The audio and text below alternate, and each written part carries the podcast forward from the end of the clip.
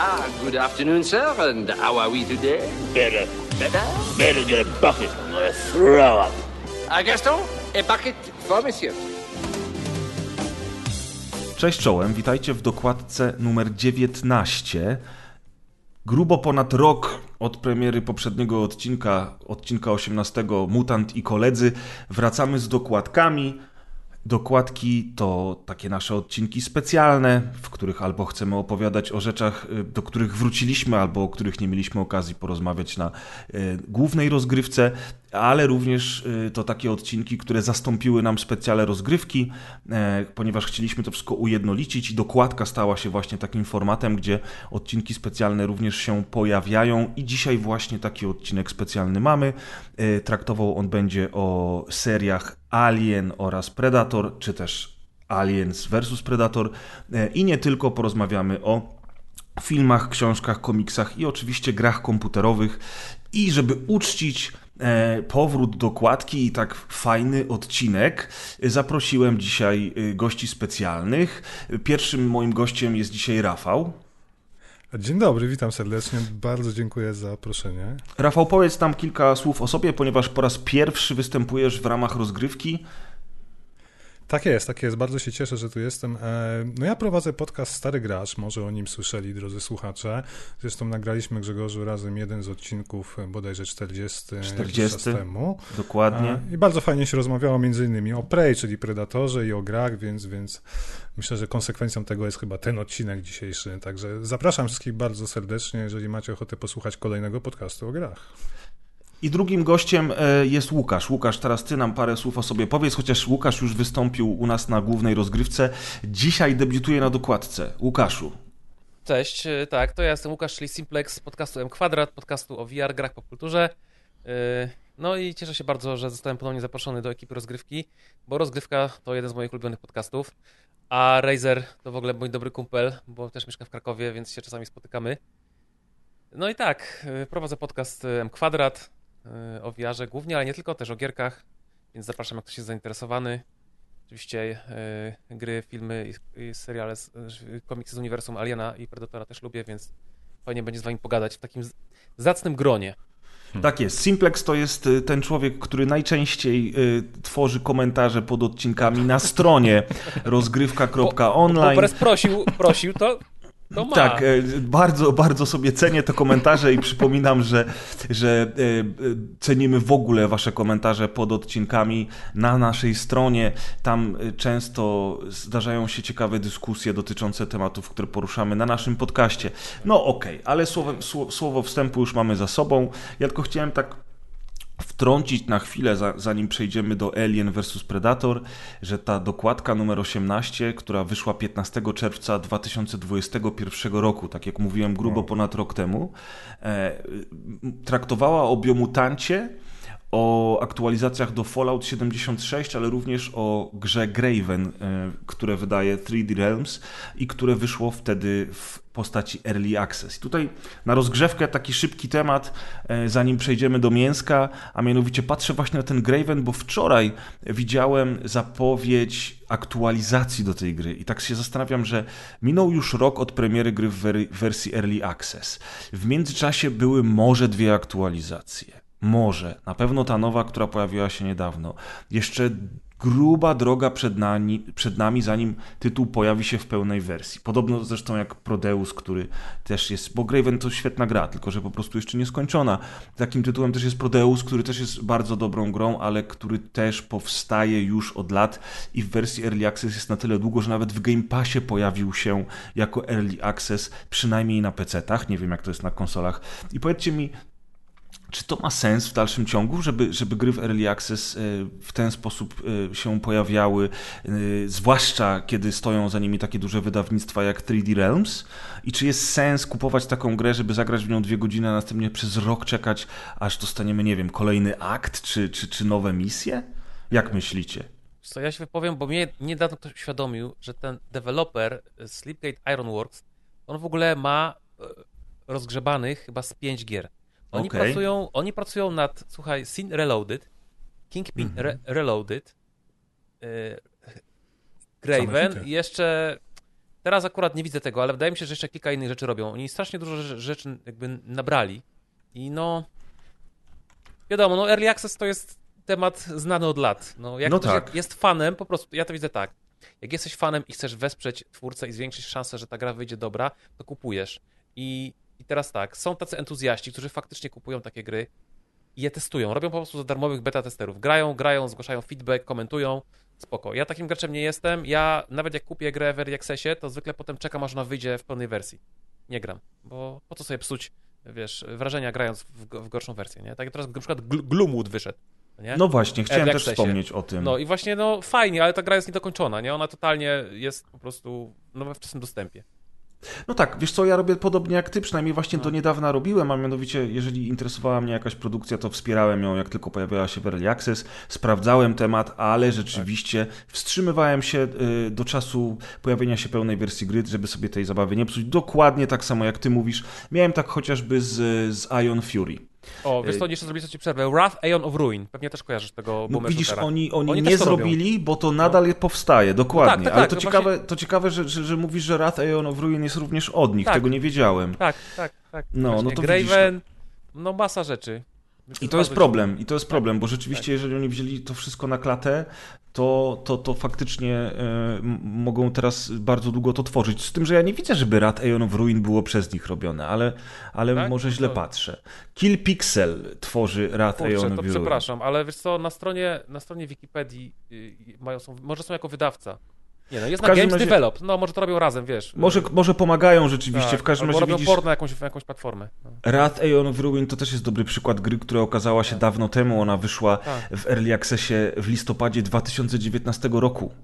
No. E, I okej, w międzyczasie zdarzyła się pandemia i parę innych przykrych spraw, no ale kurczę, mijają lata, a te gry nadal są we wczesnym dostępie. No, jest to, jest to dla mnie zastanawiające i właśnie jak spojrzałem dzisiaj na naszą stronę rozgrywka.online, czyli na tę stronę, na której chcę, żebyście zostawiali komentarze pod odcinkami, słuchajcie, to, to jak spojrzałem na tę stronę, to właśnie zobaczyłem, że dokładka 18 faktycznie maj 21 i mówię, o, Graven Early Access i tak właśnie sobie tutaj połączyłem fakty, wszystkie, y, wszystkie klocki wpadły do pudełeczka i mówię, no to chociaż na rozgrzewkę parę słów. Rafał, czy ty chciałbyś coś dodać w tym temacie?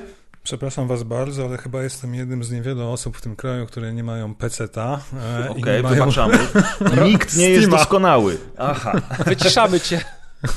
Wiecie, no ja gram na konsolach od, nie wiem, ponad 20 lat i przestałem upgrade'ować peceta na początku lat 2000, więc jakoś tak mi zostało. Jestem wierny grom wideo na konsolach, e, pracuję na Macu i, i tyle mam do dodania, no więc naprawdę nie dorzucę nic od siebie do tego tematu. No spoko, chociaż przecież na konsolach y, wczesny dostęp Demka są, wczesne dostępy są, tak. Znaczy z punktu widzenia samego, jakby tego mówisz, te early accessu, no to ja to bardziej bym traktował jako takie płatne demo, coś w tym stylu, wiesz, że, że, że mogę wesprzeć twórcę, jak Simplex powiedział, a jednocześnie zapoznać się z grą i wiedzieć, czy na to chcę czekać, czy nie, no bo w zalewie gier i tego, że gaming dzisiaj jest w mainstreamie, do tego jest tak dużo, że jednak trzeba jednak wybierać te produkcje, do które są warte naszego czasu i czekania, prawda? No tak do tego podchodzę, mi się Mi, wydaje. mi się wydaje, że na konsolach jest tak mniej, jeszcze ten, e, że że tak powiem, brzydko rak. Kiedyś e, było dużo early, dem, early prawda? accessu, tak, dem tak, ale, ale ten early access to jeszcze tak, jeszcze nie doszedł do końca, do końca. konsoli. Ale Z na tym- przykład Prodeus to wiem, że jest, Mhm. to się jakoś tam nazywa nawet sprytnie e, ten early access na konsolach, trochę inaczej, żeby się źle nie kojarzył.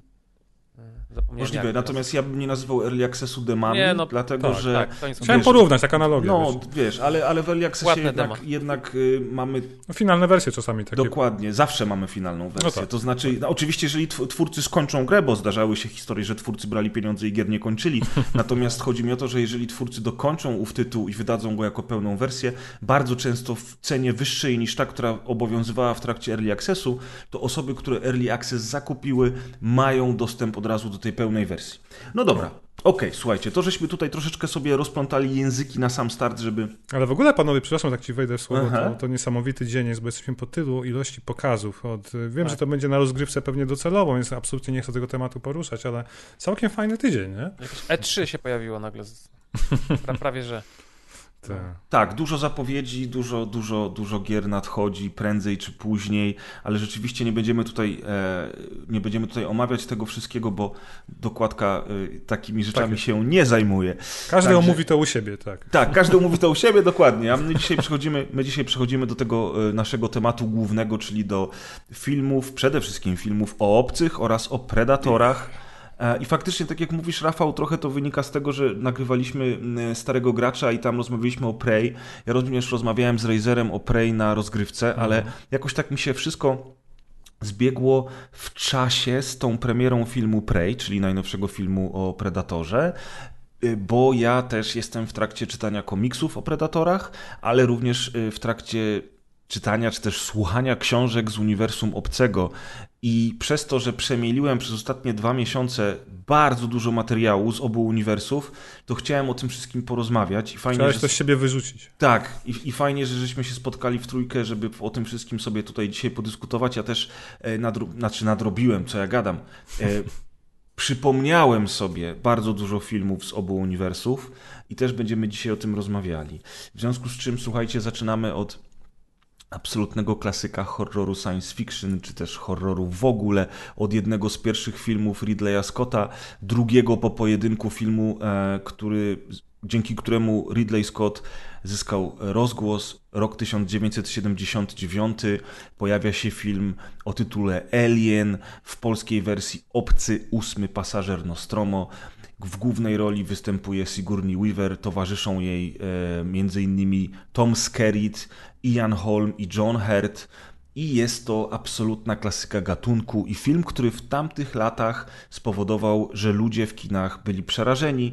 Ja zawsze powtarzam tę samą anegdotkę. Mój wujek w 79 roku poszedł na obcego do kina i tak się przestraszył, że już nigdy więcej przez całe swoje życie nie ogląda horrorów. Wow. I to o czym a potem, świadczy. A potem upuściłeś Definki Muchę i znowu pokochał horrory. Nie, już właśnie nigdy, nigdy żadnych wow. takich filmów nie obejrzał, bo obcy go tak wystraszył, że on stwierdził, że dla niego to jest zbyt dużo jak na jego nerwy. No i teraz tak, słuchajcie. Dlaczego ten film jest taki ważny? E, dlatego, że w latach 70. E, w kinie w gatunku horrorów w Hollywood e, królowały slashery. Mhm. Takie jak chociażby Halloween, prawda? E, Wzgórza mają oczy, tak? To wtedy było? Wzgórze też, to są też te lata. Teksańska masakra piłą łańcuchową. Teksańska masakra, te wszystkie filmy e, to, to, to są filmy, ja, no i Piątek 13, okay. które w latach 70. szalały, tych tytułów było o wiele więcej, natomiast Obcy e, jest filmem, który w zupełnie inny sposób straszy, który przede wszystkim przynosi nas w kosmos. Oczywiście filmy science fiction nie były wtedy niczym nowym, ale ale tego typu horror, który straszy nas klimatem, ambientem i tym, czego nie pokazuje, a nie mhm. tym, co pokazuje, y, to wtedy to, był, to było bardzo duże zaskoczenie. Plus niesamowita scenografia, efekty praktyczne, praca Gigera, artysty szwajcarskiego, który zaprojektował tak naprawdę obcego i wygląd scenografii. To wszystko razem e, dało taki początek serii, która dzisiaj e, w popkulturze jest jedną z najbardziej znanych i najbardziej rozbudowanych serii. Do tego oczywiście przejdziemy, bo nie będziemy mówić tylko o filmach, ale powiedzcie mi, może Łukasz, ty zacznij, jakie są wasze wspomnienia z tym filmem? Ja w ogóle mam takie wspomnienie re retroaktywne, które po wielu latach sobie uświadomiłem, że to był obcy. Jak gdzieś w telewizji widziałem sam ten fragment samego końca filmu, jak Ripley jest w kapsule, i, I, chodzi w tych majtkach, takiej kustej koszulce. Ja to byłem totalnym dzieciakiem. I to tak zapamiętałem po prostu ten moment, kiedy ten obcy próbuje tak ją, tak ją tą taką łapą, nie? I ten jakoś tam mnie tak strasznie, to mnie tak mega straumatyzowało i dopiero po wielu, wielu latach jak oglądałem obcego, to nagle, aha, to to było to, jakoś tak kompletnie losowo, nie wiem skąd, obejrzałem ten fragment w telewizji. Po prostu to mnie tak wtedy jako dziecko totalnie przeraziło. No a później oczywiście obcego oglądałem wiele razy, no i to jest film uważam też absolutnie kultowy i można go oglądać, on się nic nie zestarzał. W ogóle polecam wszystkim ten remaster 4K na Blu-rayu z HDR-em. tak jak to wygląda. Słuchajcie, ja wam powiem wam, że mam... No i dobry ekran do tego. No, tak. oczywiście. OLED, y, rules. Mam, mam takiego siostrzeńca, który jest rocznik 9.5 i on nigdy nie oglądał Obcego. I ja go zaprosiłem i obejrzeliśmy Obcego. Ja po prostu oglądałem, ja patrzyłem na jego reakcję. Chłopak po prostu tak przeżywał. Wiecie, tak stary film, no nie? Wydawałoby się i gość po prostu bardzo mówi, był, me, był mega zadowolony i naprawdę nie zapomnę właśnie jak mogłem pokazać, mogłem wprowadzić no kolejne pokolenie, wiesz, jakby w świat obcego. To ciekawe, to zanim jeszcze y, damy po, No. powiedzieć Rafałowi, to, to chciałem powiedzieć, bo, że to jest bardzo ciekawe, co mówisz, dlatego że y, co prawda nie młodszy, znaczy młodszy mimo wszystko ode mnie, bo ja już jestem stary, ale mój 30-letni kuzyn y, po raz pierwszy oglądał Obcego razem ze mną teraz, kiedy robiłem sobie te O. takie maratony przypominające. No, i co? właśnie po raz pierwszy obejrzał Alien z 79 roku i bardzo mu się podobało, No. a ja w, właśnie oglądaliśmy tę wersję 4K, tyle że w Tak. cyfrze, nie na Blu-rayu. Mhm. Mm, I niesamowicie to wygląda i jak HDR-y działają, no i właśnie na OLEDzie, więc w ogóle to wszystko O, to, to panie, po prostu tak jak Tylko my, OLED. tak jak my. tylko OLED. Coś pięknego, natomiast y, no, raz, że on był zachwycony, ale, ale dwa, że ja byłem zachwycony tym, jak ten film jednak po, e, po, po, po 43 latach nadal broni się wizualnie, Dokładnie. to znaczy właśnie scenografia, wnętrza statków, nawet kostiumy, to wszystko, Wszystko. Dzisiaj robi nadal niesamowite wrażenie. I spójne. przez to, tak, to jest bardzo spójne, to jest bardzo wiarygodne, a przez to, że jest tam, znaczy nie ma tam CGI tak naprawdę, Mhm. to, to te efekty praktyczne powodują, że ten film do dzisiaj się broni. Co ciekawe, w późniejszych filmach to CGI, jak będziemy sobie rozmawiali, po, Trójka, czwórka. Eee, Przede wszystkim już AVP na A, no, przykład. no. To, to jak zobaczysz w AVP dzisiaj, to się okazuje, że to CGI jest tragiczne i ono bardzo psuje e, efekt, kiedy Ale oglądasz to- ten film dzisiaj, nie? To ja mam trochę tak jak mówisz ze wszystkimi filmami tam w latach 2000 kręconymi, które są właśnie mocno na CGI stawiają. To jest koszmar jakiś, nie? Tego się Tak, nie da oglądać. To tak Tutaj- jak tutaj- na 3D w grach początkowo, nie? Trochę Dokładnie, dokładnie, to jest ten sam problem. Tutaj natomiast je- jedynym problemem, który ja widzę po latach, to jest niestety jednak sam obcy. Mhm. No. Dlatego, że on w pewnych scenach jest już mocno plastikowy. Zwłaszcza na samym końcu. E, słuchajcie, od razu tutaj uprzedzam, bo nie powiedziałem tego na wstępie. Będą spoilery, tak, drodzy słuchacze, więc. jakby- 40-letnich filmów. Tak jest, więc jakby no, będą spoilery, mu- zostaliście ostrzeżeni, więc jak ten obcy na końcu jedynki zostaje przez replay wystrzelony poza statek w, w tę próżnię kosmosu i ona go trzyma jeszcze na tej lince, którą Tak, w to niego jest najgorsza wbiła, scena. To on wygląda po prostu tragicznie. Natomiast te przybliżenia na jego, na jego twarz, te takie momenty, gdzie widać tylko szczękę czy coś, nadal się bronią, a cała reszta, do całej reszty nie można się przyczepić w ogóle. Statek e, inżynierów, tam gdzie są te jaja, gdzie jest ten, ten, ten, ten, ten inżynier, taki Space Jockey. skostniały, Space Jockey, Tak, tak, Space czy też inżynier, y, bo to, to, to da- zamiennie Słoń. w sumie teraz już się nazywa, tak, czy kiedyś słoń, bo No on właśnie, tak ja mam wyglądał. pytanie, bo jak rozmawiamy o obcym pierwszym i scenariusz, e, no właśnie, bo scenarzystą był Dan O'Bannon, prawda? Mhm. E, Pytanie, czy tu od razu opowiemy o tej postaci, o tym, jaki był oryginalny scenariusz na bazie Opowiemy, jak, Okej. jak skończymy mówić o filmie, Okej. Yy, ale w zasadzie. mi, No, je- je- poczekaj, bo, no. bo jeszcze właśnie w sumie Rafał yy, chciałem, żeby powiedział No nam, jakie są jego pierwsze wspomnienia, Czy też a, skojarzenia z Ja, ja, ja zgadnę. E, Dziadek zabrał Rafała, jak Rafał miał 6 lat na obcego. Nie, to zabrał mi na trójkę do kina na premierę, natomiast, ale tak było. E, wiesz co, dwójka, u mnie to jest tak, że ja wpierw widziałem dwójkę, trafiłem, wiecie jak to było kiedyś na obozach kolonijnych, gdzie dzieciaki się szwędały, do jakiejś takiej świetlicy, gdzie na VHS-ie w zadymionym pomieszczeniu starsi oglądali coś na kasetach wideo, prawda? I ja wtedy się tam wbiłem, Oczywiście młodzież była zdecydowanie starsza, bo ja miałem 8-9 lat, to było 89 albo 8, coś takiego, znaczy 1900 oczywiście. E, I słuchajcie, zobaczyłem na ekranie jakieś latające potwory, to były facehagery, jakiś marines strzelających w walkę e, głównej bohaterki z Wielkim Królową, obcych, jak się później dowiedziałem. I to była oczywiście, jak się domyślacie, część druga filmu, więc nie wiedziałem, co się dzieje, ale byłem zachwycony. I dopiero później obejrzałem jedynkę, jak już się dowiedziałem o, o chronologii, no wtedy były dwie części oczywiście. E, I tak naprawdę dla mnie dwójka jest zawsze najważniejszym filmem, tak szczerze, jeśli chodzi o uniwersum Aliena. Oczywiście doceniam to, co zrobił Ridley Scott, chociaż to nie był, nie był do końca jego pomysł, jakby nie patrzeć. Bardziej HR Gigera i Dana O'Banona, o którym pewnie zaraz też pogadamy, nie? E, Bo gdyby nie te dwie postacie, to ja nie wiem, jakby ten obcy wyglądał, który kodowo zresztą nazywał się Starbist, jak sobie wyczytałem swego czasu w necie, który potem zamienił się finalnie w Aliena, a u nas oczywiście obcy, ósmy pasażer Nostromo.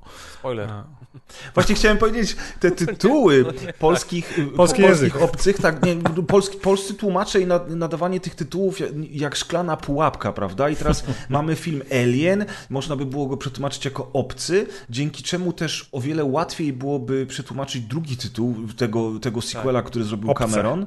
No właśnie, jak? Obcy 2. No, Obcy nie- 2 nigdy po tego. prostu, prawda? No tak. A oni Ale to wiesz co, robią- przypomniałeś mi, jak się tłumaczyło szklaną pułapkę, wiesz co, no bo na przykład we francuskim e, tłumaczeniu Die Harda też jeszcze chyba Crystal de Palace, przepraszam za mój francuski, bo nie znam, ale to też mniej więcej nie jest jakby Die Hard, prawda? No nie, no A- nie jest. Tak samo jest w rosyjskim chyba Krypki Arieszek, co możemy przetłumaczyć jako, wiesz, twardy orzech, nie wiem, do zgryzienia, tak biorąc najbliżej polski odpowiednik. Ale to już, to już, to już bliżej Die Wariacja. Hard. Ale to już No bliżej tak, Die Hard tak, niż tak, szklana oczywiście. pułapka, nie? No i właśnie. Szklana pułapka 5-0, tak. oczywiście, No, no, no. 4-0. 4-0. To- Nie, piąta część też była, czy nie?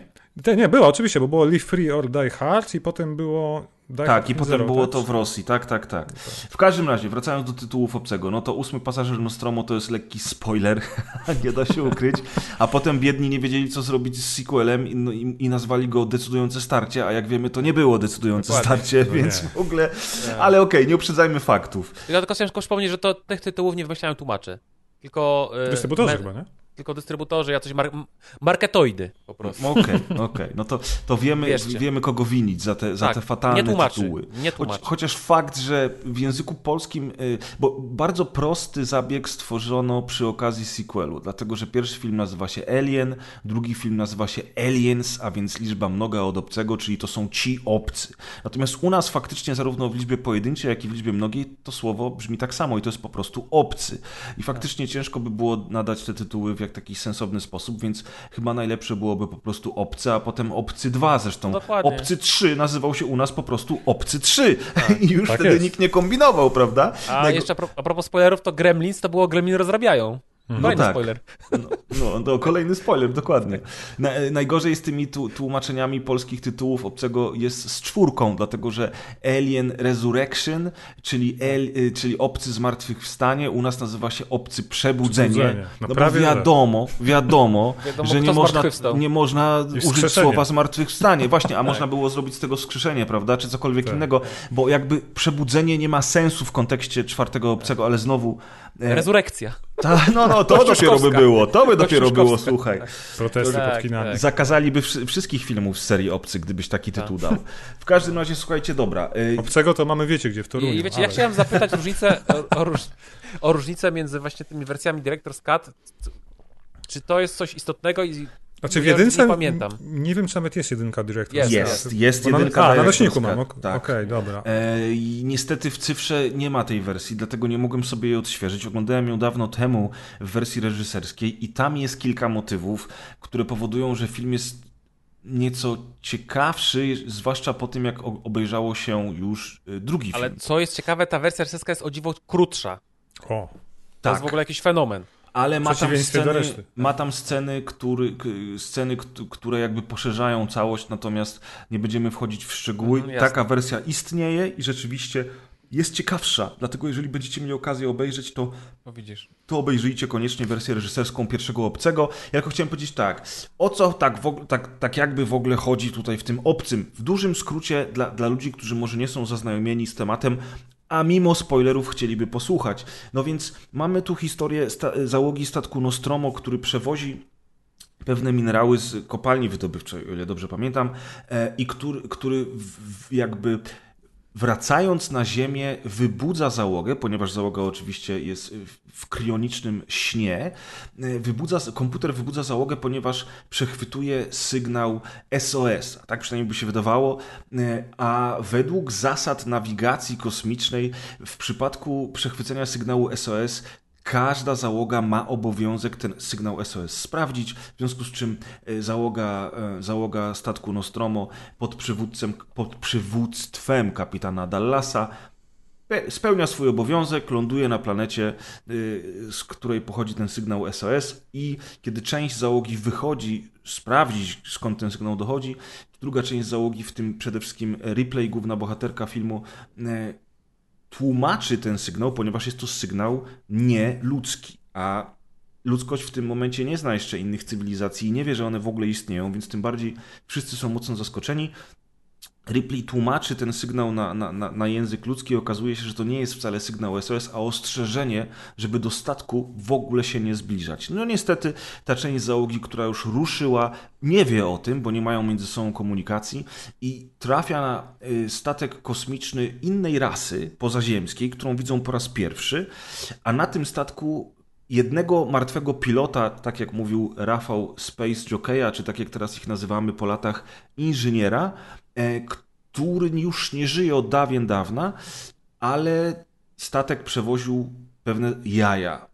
To wygląda jak beczki, zbiorniki.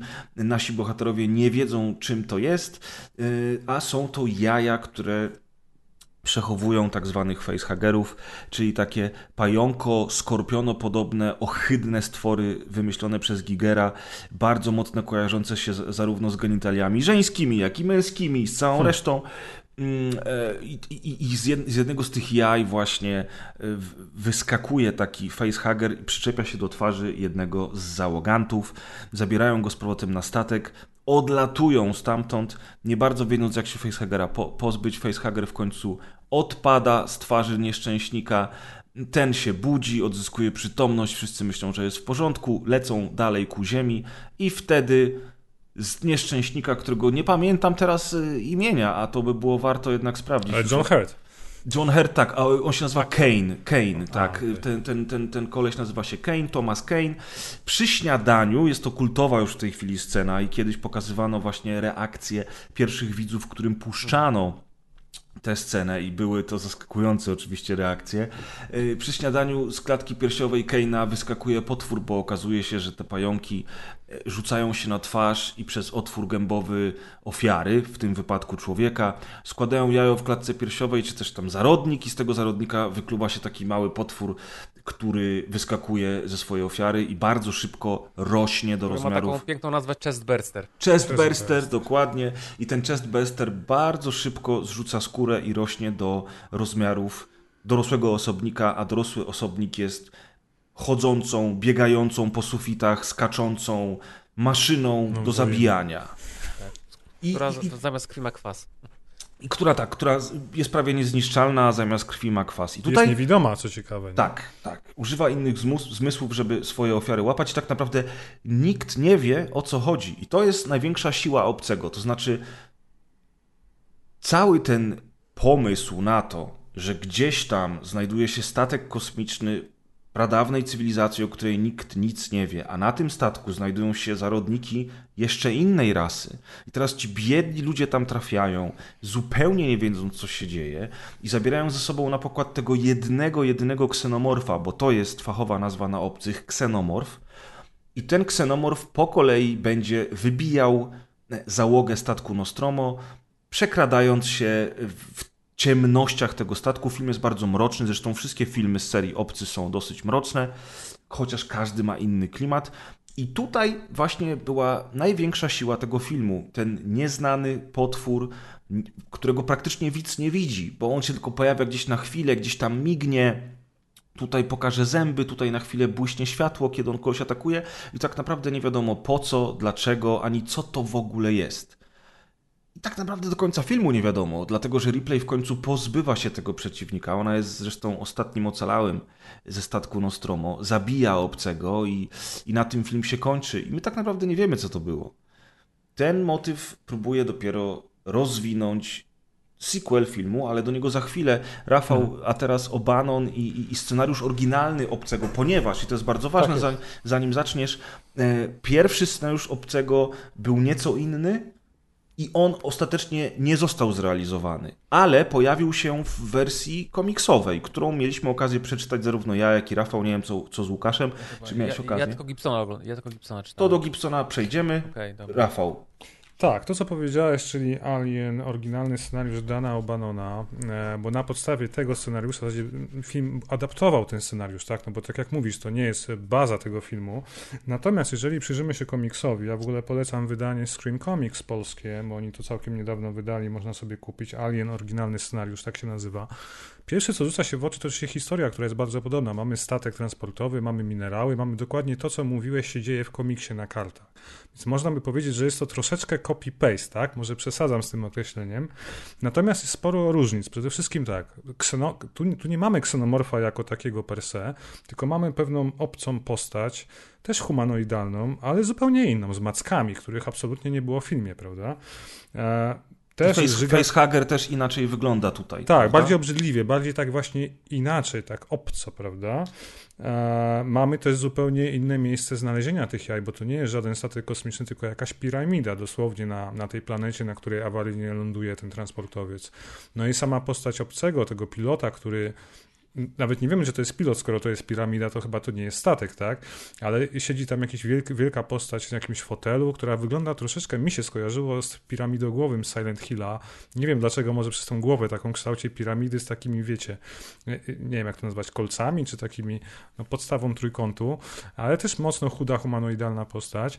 I to są chyba wszystkie takie podobieństwa, jeśli chodzi o, o, o, o ten film, więc tak naprawdę jest sporo wzięto z tego scenariusza. Tak jest, jest. I, y, scenariusz y, oryginalny Obanona ma jeszcze jedną ważną rzecz, której nie ma w filmie. Mhm. Znaczy w filmie to jest tylko to jest jakby delikatnie y, powiedziane, ale to nie odgrywa tak ważnej roli, a mianowicie fakt, że zarówno ten facehugger, jak i już sam obcy, który wykluwa się z jednego z załogantów, mm, tak bardzo jakby krwawią tym kwasem i ten kwas jest tak bardzo żrący, że w komiksie bohaterowie od razu wiedzą, żeby nie atakować obcego żadną bronią palną, tak. że trzeba go złapać i natychmiast wyrzucić jakby y, w kosmos. Oni od razu mają ten plan. Trzeba wyrzucić go w kosmos, bo jeżeli zabijemy go na statku, to kwas przeżre się do tego stopnia, że po prostu wszyscy zginiemy, no bo jesteśmy w próżni kosmicznej, tak jeżeli jest. zrobimy dziurę w kadłubie, to nie żyjemy, prawda? Ale myślę, że, że wiesz co, tak wracając do filmu, jakby podsumowania tego sukcesu, jakim się stał, czy film był sukcesem, to wiemy, tak? Generalnie na sukces wpłynęło przede wszystkim zatrudnienie HR Gigera, jak mówiłeś, do stworzenia postaci obcego aliena, którego widzimy w filmie. No bo sam HR Giger to jest postać nietuzinkowa, tu trzeba o niej parę słów powiedzieć. Rzeźbiarz, artysta, grafik, malarz E, no, trochę przerażająca postać na swój sposób, jeśli spojrzymy na jego dzieła, szczególnie ja mam parę albumów e, jego autorstwa. On generalnie gustował w takiej, ja to nazywam trochę sztuka biomechaniczna, prawda, czyli łączenie ciała z, z, z jakimiś, nie wiem, materiałami, z elementami, trochę taki pre-cyberpunk, nie wiem, wiecie jak to nazwać, tak żeby, ale rozumiecie o co Biomechanika to jest dobre określenie. Tak? tak. Okej, okay, dobra. Pewnie starzy gracze pamiętają doskonale taką grę e, Cyber Dreams. Darkseid 1-2, prawda? Tam jest tak. sporo jego, z jego dzieł zresztą użytych. On był też scenografem, bo tu jeżeli mówimy o Danie Banonie, to ja bym, nie wiem czy to jest miejsce i czas, ale trzeba by wspomnieć, kim w ogóle jest Dan O'Bannon, no bo on zaczął swoją pracę w, w, w kinematografii hollywoodzkiej. Ja ci tylko przerwę raz i powiem tak? ci, że HR Giger napisał taką książkę, która nazywa się Biomechanics. O, widzisz? Więc, Pewnie skojarzyłem. Coś jest na rzeczy. Musiałem tak, to widzieć. A o, o Banonie powiedz kilka słów, bo to ważne oczywiście. Okej, okay, dobra, to szybciutko o Banonie, bo też nie chcę przedłużać. On zaczął pracę w Hollywood z Johnem Carpenterem, e, kręcąc z nim Ciemną Gwiazdę, czyli Dark Star w 74. I to jest w ogóle prekursor obcego, tak się na niego mówi tak. dzisiaj. Tak. To jest taki trochę bardziej kiczowaty film, e, ale, ale bardzo wiele środowisk takich filmowych nazywa Dark Star e, prekursorem obcego. Dokładnie tak. Potem spiknął się w skrócie z Alejandro Chodorowskim, czyli słynny projekt nakręcenia Duny według wizji tego, ja go trochę nazywam surrealistycznym reżyserem, może trochę szaleńcem w tym przypadku, bo on postanowił, że nakręci 12 do 20 godzin, 20 godziną epopeję pod tytułem Duna, bardzo wierną oryginałowi Herberta. Jak wiemy, ten projekt spalił na panewce. Tutaj nie wchodząc w szczegóły, to co było ciekawe, że on po prostu kręcił film w Europie, zabiegał o finansowanie ze studiów hollywoodzkich, na samą preprodukcję wydali 2 miliony dolarów, z tego co pamiętam, a nawet nie zaczęli zdjęć. Mhm. Co ciekawe, to właśnie tam Dano Bannon poznał się z HR Gigerem, bo Chodorowski zatrudnił Gigera do zrobienia scenografii. Tam w ogóle był Salvador Dali zatrudniony do grania tego imperatora Shadama, Shadama IV chyba tak się nazywa mhm. ten imperator z Duny. E, no, Orson Welles też brał udział w tym oczywiście, Herbert im dał, wiecie, swoje, jak to się mówi, błogosławieństwo, tak? Do tego oczywiście nic z tego nie wyszło. Jest super dokument, jak was to ciekawi, tak kończąc ten wątek, on nazywa się Chodorowski Duna, wyszedł w 2013, nie wiem, czy jest na streamingach, ale jest generalnie temat rzeka. A, no oczywiście Mobius był, tak? Jean Giraud, mój francuski jest, wiecie, niepoprawny, ale... Nasz Mobiusa... też, nie przejmuj się. Okej, okay, Mobiusa znamy jako genialnego rysownika komiksowego, artystę, więc generalnie projekt był niesamowicie się zapowiadał, niestety upadł, ale Dan O'Bannon skończył tak, że musiał, jak czytałem potem trochę na wiki, na wiki że musiał skończyć na, no nie mówi się na odwyku, ale przynajmniej pójść do psychoterapeuty, żeby się wyleczyć po tym wszystkim. I wtedy tak naprawdę podobno mu na, napisał ten scenariusz właśnie Obcego i też pomyślał o HR Gigerze, kiedy z, e, no jak głosi plotka, kiedy Ridley Scott zainteresował się tematem i kto mu zrobi tego Obcego, no bo tak naprawdę gdyby nie postać Obcego stworzona przez HR Gigera, to ten Obcy byłby dalej takim moim zdaniem oczywiście kampowym kinem lat 70., tak szczerze, nie? Nie wiem, czy się Mhm. tu zgadzacie.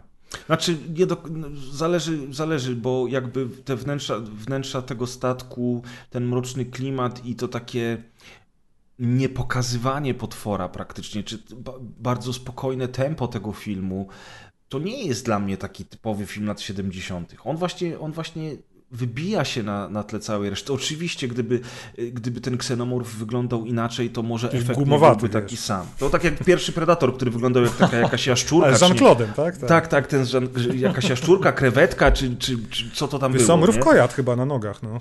No, w każdym razie, w każdym razie, wydaje mi się, że, znaczy inaczej, Giger odstawił fantastyczną pracę i dzięki temu Obcy jest jedynym w swoim rodzaju, dzięki temu on jest tak bardzo charakterystyczny do dzisiaj i tutaj w ogóle nikt się z tym nie kłóci. Natomiast samo tempo filmu, reżyseria, y, zdjęcia, scenografia, wiesz, tam jest dużo więcej rzeczy niż tylko y, design samego potwora. Ja wiem, no scenografia tak, ale wiesz co, HR Giger chyba też pomagał, bo wyczytałem, że on tam Chodorowskiemu zrobił w ogóle cały pla, pa, plan placu Harkonnena, nie? I, i, I to zostało wykorzystane w ogóle przez Scotta w, Prome, w Prometeuszu swoją drogą wyczytałem, no ale to temat na później pewnie. Natomiast, nie, no okej, masz rację, to, to, znaczy ja nie jestem w ogóle fanem Ridleya Scotta, od tego by trzeba zacząć, tak szczerze. To Miał farta. czas mówisz. E, Bo tak, okej, zrobił Blade Runnera, przegenialny film. Myślę, że gdyby nie on, to on by nie wyszedł tak. e, Znaczy, to wiadomo, że film był bardzo hejtowany, on dopiero po latach e, stał się kultowy. Natomiast e, no, obcy też mu jakoś wyszedł, ale to, co potem kręcił, nie wiem, no okej, Gladiator, wielki hit, tak, tam Kingdom, jak to było? Niebiańskie Królestwo, było coś takiego, nie? Tak, No Kingdom sporo- of Heaven. Kingdom of Heaven, dokładnie to. E, Jest sporo filmów, których ja po prostu nie lubię i mam wrażenie, że stał się ziemi- rzemieślnikiem, a, a Prometeusz i Alien Covenant, który... Jak nazywasz Grzegorz? Nie. Alien Covenant? Gówniak to- zesrałem się. Gówniak Dokładnie. zesrałem się, tak jest. To Znaczy, chciałem usłyszeć. Ciekawe, ciekawe, że ty mówisz, bo to też do tego chciałem przejść na samym końcu tak naprawdę tej historii obcego, dlatego, ja się, dlatego że ja się z tobą zgadzam. To znaczy Okej. y, Alien to był taki pierwszy Gotowy film, materiał, no to, To był nie pierwszy film. spieprzyć, tak? Po, potem, potem trzy lata później wychodzi właśnie Blade Runner, czyli Łowca Androidów. Swoją drogą, jeżeli jesteście ciekawi, to y, z pięć lat temu już powstał jeszcze jako specjał rozgrywki bardzo dobry odcinek o, o, o historii Blade Runnera. Wyszukajcie sobie go na Spotify, iTunes, czy też na naszej stronie. Y, to on się po prostu nazywał specjał rozgrywki Blade Runner i, i, i tam rozmawiamy o całej serii, o obu filmach i o, o, o książkach, o Filipie K. Dicku, więc tutaj dzisiaj nie będziemy na temat Blade Runnera się rozwodzić, natomiast tak, to był genialny film. No i wiesz, Jest. to jest genialny film, tak. Oczy, tak jak mówisz na początku, on nie został niestety jakoś dobrze przyjęty, nie, nie był żadnym sukcesem kasowym, zresztą jakiego No, sequel ale, ale to jest, wiesz, lat później. Carpentera, nie? The Thing e, i tych wszystkich reżyserów, którzy robili naprawdę fajne rzeczy, docenione po latach, nie? No trochę tak. W każdym razie faktycznie, wiesz, Gladiator był dobrym filmem. Świetny był Black Hawk Down. Było parę Na dobrych raz. rzeczy. Yy, Wiesz co, ja do Black Hawk Down nie wracałem od lat i szczerze mówiąc yy, nie pamiętam go tak dobrze, ale za każdym razem, kiedy oglądałem go wcześniej, kiedy byłem młodszy i kiedy film był w miarę świeży, to, to za każdym razem mi się podobał. Widziałem go co najmniej kilka razy, więc Ja nie też, powiem, że to moja jest żona film na ten raz. film. Moja Oczywiście. żona uwielbia ten film i to jest, jest mega fanką tego A na filmu, przykład więc- Królestwo Niebieskie w wersji reżyserskiej, której nie da się w Polsce zdobyć, bo nie ma tłumaczenia Mm. w wersji reżyserskiej. No. Ja wersję cyfrową zakupiłem na Apple TV, ale ona jest tylko po angielsku. Y, Ten film w wersji reżyserskiej jest Mhm. mega dobrym filmem. Ja uwielbiam Królestwo Niebieskie w wersji reżyserskiej, ale, Ale to, wiesz, co wyszło, wiesz, do kina, no to niestety było nieporozumieniem troszkę, nie? Ale jak mnie spytasz, czy wolę, przepraszam, Ridleya Scotta, czy Toniego Scotta, jego zmarłego brata, powiem ci Tony Scott bez zawahania. Za Top Gun, zawód szpieg, prawdziwy romans, nie wiem, co on tam jeszcze nakręcił z fajnych rzeczy, nie? Nie no, oczywiście, wiesz, kwestia gustu. Natomiast tutaj nie będziemy rozmawiali na temat Jasne. twórczości Scotta, e, czy też Scottów, a bardziej na temat, na temat Obcych. tego, tak, co, Bo się zaraz zmieni reżyser, tak. tak jest, na, na temat tego, co się wykluło z tego pierwszego obcego, nomen omen, wykluło się. No i okej, mieliśmy, mieliśmy pierwszy film obcy, mieliśmy ten scenariusz oryginalny, co jest o tyle ciekawe, że tutaj w dzisiejszym odcinku usłyszycie wielokrotnie o tym, że te ścieżki kanonu, czy też inspiracje bardzo często się rozjeżdżały w przypadku obcego, ale nie tylko, bo z Predatorem też jest taka jedna sytuacja. I właśnie już na samym starcie widzicie, że, że, że oryginalny scenariusz był nieco inny. E, Następnie e, chciałbym ch- w chronologii historii z perspektywy Ellen Ripley opowiedzieć o książce, która nazywa się Alien Out of the Shadows. E, I to jest książka, która ja- jako trylogia obcego książkowa mm, zalicza się do kanonu. Czyli, A kto czyli to napisał? Wiesz co, każdą z tych... Foster, nie?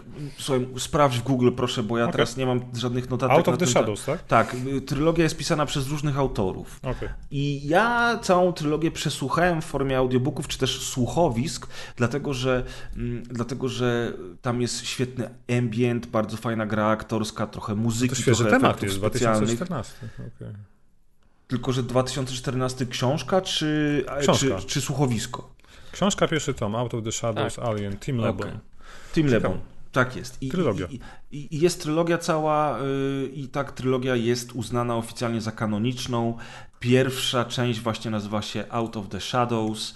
Ale powiedz, still better than Prometheus?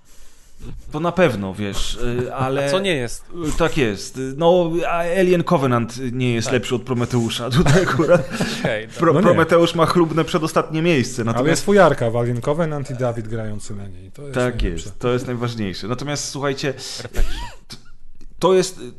tu- Tutaj będziemy mieli problem bardzo wielu tego typu uniwersów, które się rozrastają do nie, nie, niemożliwych rozmiarów. Oczywiście liderem wszelkiego są Gwiezdne Wojny, ale, ale obcy i predatorzy też rozrośli się na przestrzeni tych kilkudziesięcioleci i, i naprawdę to się zrobiło problematyczne. To poszerzone uniwersum stało się zbyt duże, zbyt namieszane. O tym też będziemy rozmawiali. Natomiast Out of the Shadows jest kanonem i ja zupełnie nie rozumiem po co, dlatego że ta książka jest trochę o niczym. A mianowicie, leci sobie zamrożona Ellen Ripley, która, która przeżyła wydarzenia pierwszego filmu Obcy i zostaje przechwycona przez statki górnicze, które nad, y, nad planetą, gdzieś tam, y, na której jest kopalnia, sobie działają. I co się okazuje? Że w tej kopalni gdzieś tam są obcy. Nie wiadomo skąd, nie wiadomo, jak tam, nie wiadomo jak tam się znaleźli. Ellen zostaje wybudzona i, i mówi: Kurczę, no ja dopiero co uciekam przed takim jednym obcym, a wy tutaj macie ich całkiem sporo. Ale, uwaga, uwaga, do jej statku, do tej kapsuły, którą ona uciekła, zdążył włamać się android z pierwszego filmu, w którego wcielał się Ian Holm e, i nazywał się ten android, Boże, już tak, wybaczcie, ale ja przez ostatnie dwa miesiące przeleciałem Nie, tyle, tyle obcych i predatorów, że mi się to już po prostu wszystko zlewa w jedno. Android grany przez Jana Holma nazywał się Ash. I ten Mhm. y, oto Ash podłączył się do komputera centralnego i wgrał swoją świadomość do kapsuły ratunkowej, a jak dostał się na statek górniczy, to prze, prze, przekopiował się tam. No i Ash, który dalej ma ten sam protokół od firmy Wayland Yutani, y, ten rozkaz, w którym Najważniejsze jest przechwycenie obcego, a ludzie mogą zginąć. Próbuje to wykonać również w tej książce, kontrolując systemami statku kosmicznego, a Ripley i górnicy próbują przeżyć. No i cały bajer polega na tym, że Ripley na koniec e, trafia do kapsuły e, takiej regeneracyjnej, takiej medycznej, gdzie, gdzie, gdzie te pozostałe przy życiu osoby pomagają ją wyleczyć. No ale co robi ta kapsuła, słuchajcie? No robi prosty motyw z gier komputerowych, a mianowicie czyści jej pamięć z ostatnich kilku dni. I Ripley zostaje, okej. Ripley zostaje zamrożona z powrotem i leci dalej, słuchajcie, jakby nigdy nic, trafiając na wydarzenia z drugiego obcego, więc ona nawet nie wie, że brała udział w wydarzeniach z Alien Out of the Shadows, a jedna, jedyna osoba, która przeżywa poza nią całe te wydarzenia, gdzieś tam znika, odlatuje i, i potem już o niej nic nie słychać. Także wiecie, to jest taka książka, która równie dobrze mogłaby nie istnieć. Ona jest po nic, ona jest po to, żeby, żeby to uniwersum poszerzyć, ale wpychanie tam na siłę Ripley jest co najmniej dyskusyjne. Druga książka, ponieważ według chronologii to, to, to, to, to druga książka musi teraz y, się pojawić. Druga książka nazywa się Alien River of Pain. Ja używam angielskich Mhm. tytułów, bo my nie mamy w ogóle polskich tłumaczeń tych książek. Także jeżeli ktoś jest One chyba są tak złe z tego, co mówi, że nikt nie chce ich wydać. Nie? Wiesz co, nie, stworzono trzy naprawdę wysokiej jakości, wysokobudżetowe Okej. słuchowiska, które są na Audible, więc to nie jest tak, że nikt nie jest tym zainteresowany. No ale u nas faktycznie książki ukazały się tylko i wyłącznie w języku angielskim. River of Pain jest kolejną książką, która jest niepotrzebna. E, I co ciekawe, jest wstępem do sequela Jamesa Camerona, czyli do filmu Aliens. Mm, River of Pain opowiada o tym, o czym opowiada film, a mianowicie o tym, jak przechwycono Ripley i jak jest ona przesłuchiwana przez e, zarząd Wayland Yutani w, w, w, tej stacji, w tej stacji kosmicznej nad Ziemią. Ale w tym samym czasie e, pokazane jest, jak funkcjonuje życie na Hadley's Hope, czyli na kolonii, do której zaraz przejdziemy. Kto wie, ten wie, resztę będziemy opowiadali za chwilę przy okazji y, mówienia o filmie. Poznajemy więc całą rodzinę Newt, samą Newt i innych, inne postaci, które tam e, sobie żyją i które na tych obcych trafiają. I ta książka tak naprawdę opowiada o tym, jak to wszyscy w Hadley's Hope zginęli walcząc z obcymi. Na, O. mies- na miesiąc przed tym, jak Ripley razem z, e, e, z załogą Marines na planetę dociera. No więc mm, to jest. To znowu jest takie, wiecie. Może i fajnie, ale tak naprawdę dowiadujemy się, jak to się stało, że ci obcy w końcu dostali się do Hadley's Hope, bo wersja reżyserska filmu Aliens to pokazuje. A cała reszta to jest po prostu strzelanie z karabinów, kwas i masa trupów. E, Jeżeli ktoś jest super, super fanem uniwersum obcego, to River of Pain może przeczytać, czy też odsłuchać, tak jak ja to uczyniłem. A teraz mamy rok 1986 i sequel w postaci filmu Aliens, czy też Obcy decydujące starcie w reżyserii Jamesa Camerona, czyli już innego reżysera i również film jest zupełnie inny niż pierwsza część. Rafał. No, dla mnie, tak jak wspominałem, było to pierwsze zetknięcie z serią Alien, o czym nie wiedziałem, patrząc na to, co się dzieje na telewizorze w owej świetlicy. Natomiast tutaj warto wspomnieć, że James Cameron był świeżo po sukcesie Terminatora i z tego, co oglądałem, jest taki serial na Netflixie Movies That Made Us, czyli nie wiem, jak to jest po polsku, filmy, które... Nas filmy wychowały? Czy, no właśnie. No. dzieciństwa, ni- ale wiecie o co chodzi, tak? I tam jest jeden odcinek poświęcony właśnie Aliens i Cameronowi, więc od razu polecam z tego miejsca obejrzeć, ktoś nie widział, tam są wszystkie ciekawostki z planu i wszystko to, jak się, e, co, co doprowadziło do tego, że powstał ten sequel, bo to nie było takie oczywiste, znaczy wytwórnia Fox chciała oczywiście zarobić na sukcesie obcego, ale nie widzieli szans na kontynuację. I tu pojawia się młody reżyser, który świeżo po sukcesie Terminatora, który wyszedł w 84 bodajże, stwierdził, że im nakręci no, wysokobudżetowy e, sequel akcji, tak? Więc miało być bigger, more badass i wiecie, i, i po prostu lepiej, tak? I, I faktycznie weszło to do kin w 86 roku, no i świat oszalał, no bo, bo, bo w tym momencie dostaliśmy no kapitalną jazdę bez trzymanki. To jest prawie chyba trzygodzinny film, szczególnie w tej wersji reżyserskiej, rozszerzonej. E, On jest długi, na pewno nie trzygodzinny. Wersja No, i pół, reżyserska, tak? wersja reżyserska jest trochę dłuższa, ale no, no tak, ale to jest długi film, zwłaszcza na tamte lata, prawda? Szczególnie historia, tak? No mamy wszystkie kanoniczne sceny i to, za co pokochaliśmy obcego, czyli mamy replay, która z tej przestraszonej młodej dziewczynki, pilotki staje się no, pełnokrwistym żołnierzem, tak? W czasie trwania tej, tej przygody filmu. Mamy Colonial Marines kultowych. Dzisiaj nie wyobrażamy sobie gier bez obecności kosmicznych Marines. E, no mamy, tak jak wspomniałeś, kolonię e, Hadley's Hope, to się chyba nazywało, tak? Tak. I to jest E. ważne tutaj, tylko słuchajcie, znowuż dla ludzi, którzy może nie znają filmów, a mianowicie na tej samej planecie, na której wylądował Nostromo, na tej samej planecie, na której... LV426, tak? Dobrze Tak jest, LV426, która y, teraz nazywa się już Acheron, bo Ripley była Mm. w kosmosie, e, dryfowała zamrożona ponad 50 lat. I w Tak tym, jest. czasie, w tym czasie jakby świat wokół się zmienił. Kiedy ona jest odmrożona, jest w ciężkim szoku, bo okazuje się, że, że tak naprawdę ta jej, ta jej kapsuła przeleciała w ogóle wszystkie zamieszkałe systemy i gdzieś na obrzeżach już kosmosu znanego ludzkości jakaś ekipa zbierająca, wiecie, śmieci czy, czy, czy inne tam salvage mm, przechwyciła tę kapsułę, uratowała ją i przywiozła ją z powrotem na Ziemię. I nagle okazuje się, że minęło kilkadziesiąt lat od wydarzeń e, z pierwszego obcego. I na planecie Acheron, czyli LV-426 powstała kolonia i od 20 lat ta kolonia zajmuje się oczyszczaniem atmosfery, dlatego że przerabia się te planety... Terraformowaniem, tak. Terraformowaniem, dziękuję za to słowo, właśnie nie mogłem sobie przypomnieć. Czyli po prostu tworzeniem atmosfery zdatnej do życia dla ludzkości, tak? No i tam właśnie okazuje się, że przecież na tej samej planecie, kawałek dalej, jest ten statek ze wszystkimi jajami. Co się stanie, jak ci ludzie te jaja znajdą? A ludzi jest z hakiem tam, nie przymierzając, około 70 rodzin, które tam sobie żyją. Więc tych ludzi trochę jest. No i tak jak mówisz, no, e, po briefingu wykonanym e, w kwaterze Wayland tam przed zarządem, zostaje zebrana ekipa silna pod wezwaniem, nie pamiętam tego sierżanta, który dowodził, czy porucznika Gormana, tak? A sierżant Tak, był też sierżant by, był Apon. Sierżant się nazywał Tak jest. Więc poznajemy Marinesów, którzy zostają wysłani wraz z Ripley w roli konsultantki na, na ową planetę celem odzyskania tych jaj, bo jak wiemy, Wayland Yutani to złowieszcza korporacja, która no, chciałaby wykorzystać takiego obcego do swoich zastosowań militarnych. Oczywiście nie mówi tego wprost, a Ripley y, nie chce wracać na tę planetę, prawda? I dopiero jak urywa się kontakt z mieszkańcami planety, czyli, czy, czyli po wydarzeniach tej książki, o której przed chwilą mówiłem, dopiero wtedy Ripley decyduje się tam pojechać, dlatego że Carter Berg, czyli przedstawiciel korporacji, kłamie tak naprawdę, mówiąc o tym, że oczywiście wysyłamy tam oddział Marines po to, żeby wszelkie zagrożenie zlikwidować. Tak jest. No i oczywiście po dotarciu do celu, gdzie mamy fantastyczną sekwencję budzenia się żołnierzy na statku, e, kultową scenę z Billem Paxtonem i androidem Bishopem e, granym przez... E, Lansa ja- Henriksena. Tak jest, Lansa Henriksena, który wykonuje sztuczkę z nożem.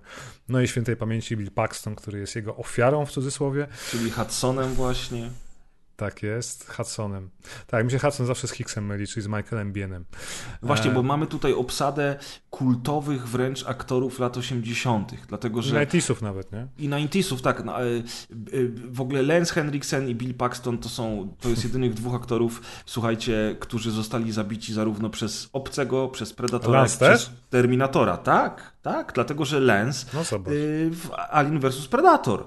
Także... A, okej. Tak jest, także Lance Henriksen występował w pierwszym Terminatorze, w drugim i Paxton trzecim. Obcym i właśnie w AVP. A Paxton występował w pierwszym Terminatorze, Tak w drugim Predatorze. I w drugim, drugim Obcym. Obcym. Tak, no w odwrotnej kolejności oczywiście. I w ogóle ta obsada, wiesz, Michael Biehn jako Hicks, czyli główny bohater pierwszego Terminatora, e, właśnie Bill Paxton, Lance Henriksen, Sigourney Weaver, która już wtedy y, była znana dzięki piers- pie- pierwszej części filmu i parę innych postaci, które gdzieś tam się wtedy w kinie przewijały. Nawet jak widzisz, zauważyłem, że, ty mów, że mówimy tutaj o tych postaciach i my z dwójki od razu pamiętamy, kto jest Hicks, kto jest, e, kto jest Hudson, sierżant Apone, porucznik Tak, Gorman. utożsamiamy postać z ksywą i z aktorem. I, i z, z jedynką mam ten problem, że wcale tak dobrze nie pamiętam ich imion. A tutaj oni są na tyle charakterystyczni właśnie przez te kultowe sceny, chociażby o których wspominasz, że jednak jakoś gdzieś tam w pamięci zostali mi bardziej. Simplex, poczekajmy, bo... No właśnie, bo zamilkłeś. właśnie, No. zamilkłeś. Bo- A co ty, jak ty Czytasz kojarzysz newsy. ten Nie film? chcę wam wchodzić w... Nie, nie chcę wam wchodzić w słowo, wiecie. Ja ogólnie mam tendencję do przerywania, więc trochę ćwiczę nieprzerywanie. Dobrze, ale dzisiaj masz mówić, tak żeby... Dobrze, no słuchajcie, Spokojnie, wiesz. no dwu, dwójkę też oglądałem oczywiście jak byłem młody. Na i krawędzi kanapy. wi- Wiele nie pamiętam, a potem potem też właśnie jak opowiadałem o tej historii z tym moim siostrzeńcem, to też oglądaliśmy dwójeczkę razem i też byliśmy bardziej, byliśmy bardzo... Tylko wiecie coś ciekawe, że, że, że dwójka jest takim tak jak klasycznym sensy, sensacyjniakiem lat 80. podlanym sosem science fiction. Ja bym tak na to spojrzał, nie? Bo tam już nie było czego się bać. Tak No, dwójka jest fajna, ale dwójka tak jakby tego obcego tak trochę, od, wiecie, zmienia go w ogóle. No bo dokładnie, Tak. bo, bo ten obcy to był jeden obcy, zamordował cały statek, a tutaj po prostu biegną ci obcy i grupka marinesów, no wiadomo, oni też tam nie mają szans i jakoś tam są w, y, zabijani, no ale jednak tych obcych jest, jest horda, więc, więc trochę to było takie, no nie wiem, Znaczy, Znaczy dla mnie najlepsza część, No. tak szczerze. widzisz, no. jak spojrzymy na wszystkie cztery filmy, to każdy jest inny. Oj, tak. Pierwszy, pierwszy jest, jest takim klaustrofobicznym horrorem, w którym to zagrożenie jest zupełnie nieznane. Drugi poszerza to uniwersum i rozbudowuje. Tłumaczy nam dużo więcej, nie tylko ze świata obcych, ale też ze świata ludzkości. Y, Rzeczywiście jest filmem bardziej właśnie kinem akcji, czy nawet niektórzy nazywają go filmem wojennym w kosmosie, gdzie mamy tych żołnierzy, którzy, którzy, którzy ścierają się z obcymi. Dużo osób ma to zastrzeżenie, które ma Simplex, to znaczy że ten obcy zostaje tutaj trochę odarty z tej tajemniczości i staje się takim mięsem armatnim. Z drugiej strony, jednak to dobrze, że oba te filmy są tak drastycznie różne, a jednocześnie są w pewnym kontinuum i jakby uzupełniają się nawzajem, to dwójka rozszerza to wszystko w pewien sposób, dzięki czemu dowiadujemy się nieco więcej o, o, o, o wszystkim, o, ty, o tych obcych, o tym, że funkcjonują jak rój, o tym, że jest królowa matka, która składa te jaja, z których wykluwają się te skorpiony, czy też właśnie facehagery, e, następnie infok, infekujące swoje ofiary. Dzięki temu dostajemy szerszy obraz tego, z czym się mierzymy. Ale rzeczywiście nie każdemu musi to się to podobać. Ja w ogóle uważam, że później, bo widzisz, Simplex, ja nie mam problemu z Aliens i z tym, że ono poszerza uniwersum, ale mam ogromny problem z tym, co potem zrobił Ridley Scott w Prometeuszu i w Covenancie, próbując wytłumaczyć wszystko i robiąc z tego po prostu, wiesz, Naprawdę, żart. Tam się nic nie skleja. Natomiast Żart. e, wracając do dwójki, to może tak, bo pewnie zmierzamy w stronę trójki, a no przede wszystkim ikoniczna królowa i ikoniczna scena walki z królową, gdzie mamy te loadery, czyli roboty ładujące ciężki sprzęt na statku, w tym przypadku na lotniskowcu, tak, e, w statku wojennym w zasadzie, A- ale też scena, kiedy Ripley z miotaczem płomieni no, nakazuje królowej i obcym, żeby jej nie atakowali, tak, to też bardzo fajnie zrobione, to jest to właśnie poszerzanie wiedzy o tym uniwersum, o tym, jak e, działa ten rój, e, że jest to w zasadzie taka kopia mrowiska naszego, można by powiedzieć, prawda? Dla mnie fantastyczna. Ja do tego filmu wracam raz na rok, powiem wam szczerze. O ile jedynka nie muszę oglądać co roku, to ja mam takich 5-10 filmów, które muszę zobaczyć w ciągu roku. Nieważne w jakim stanie jestem, ale muszę po prostu. No.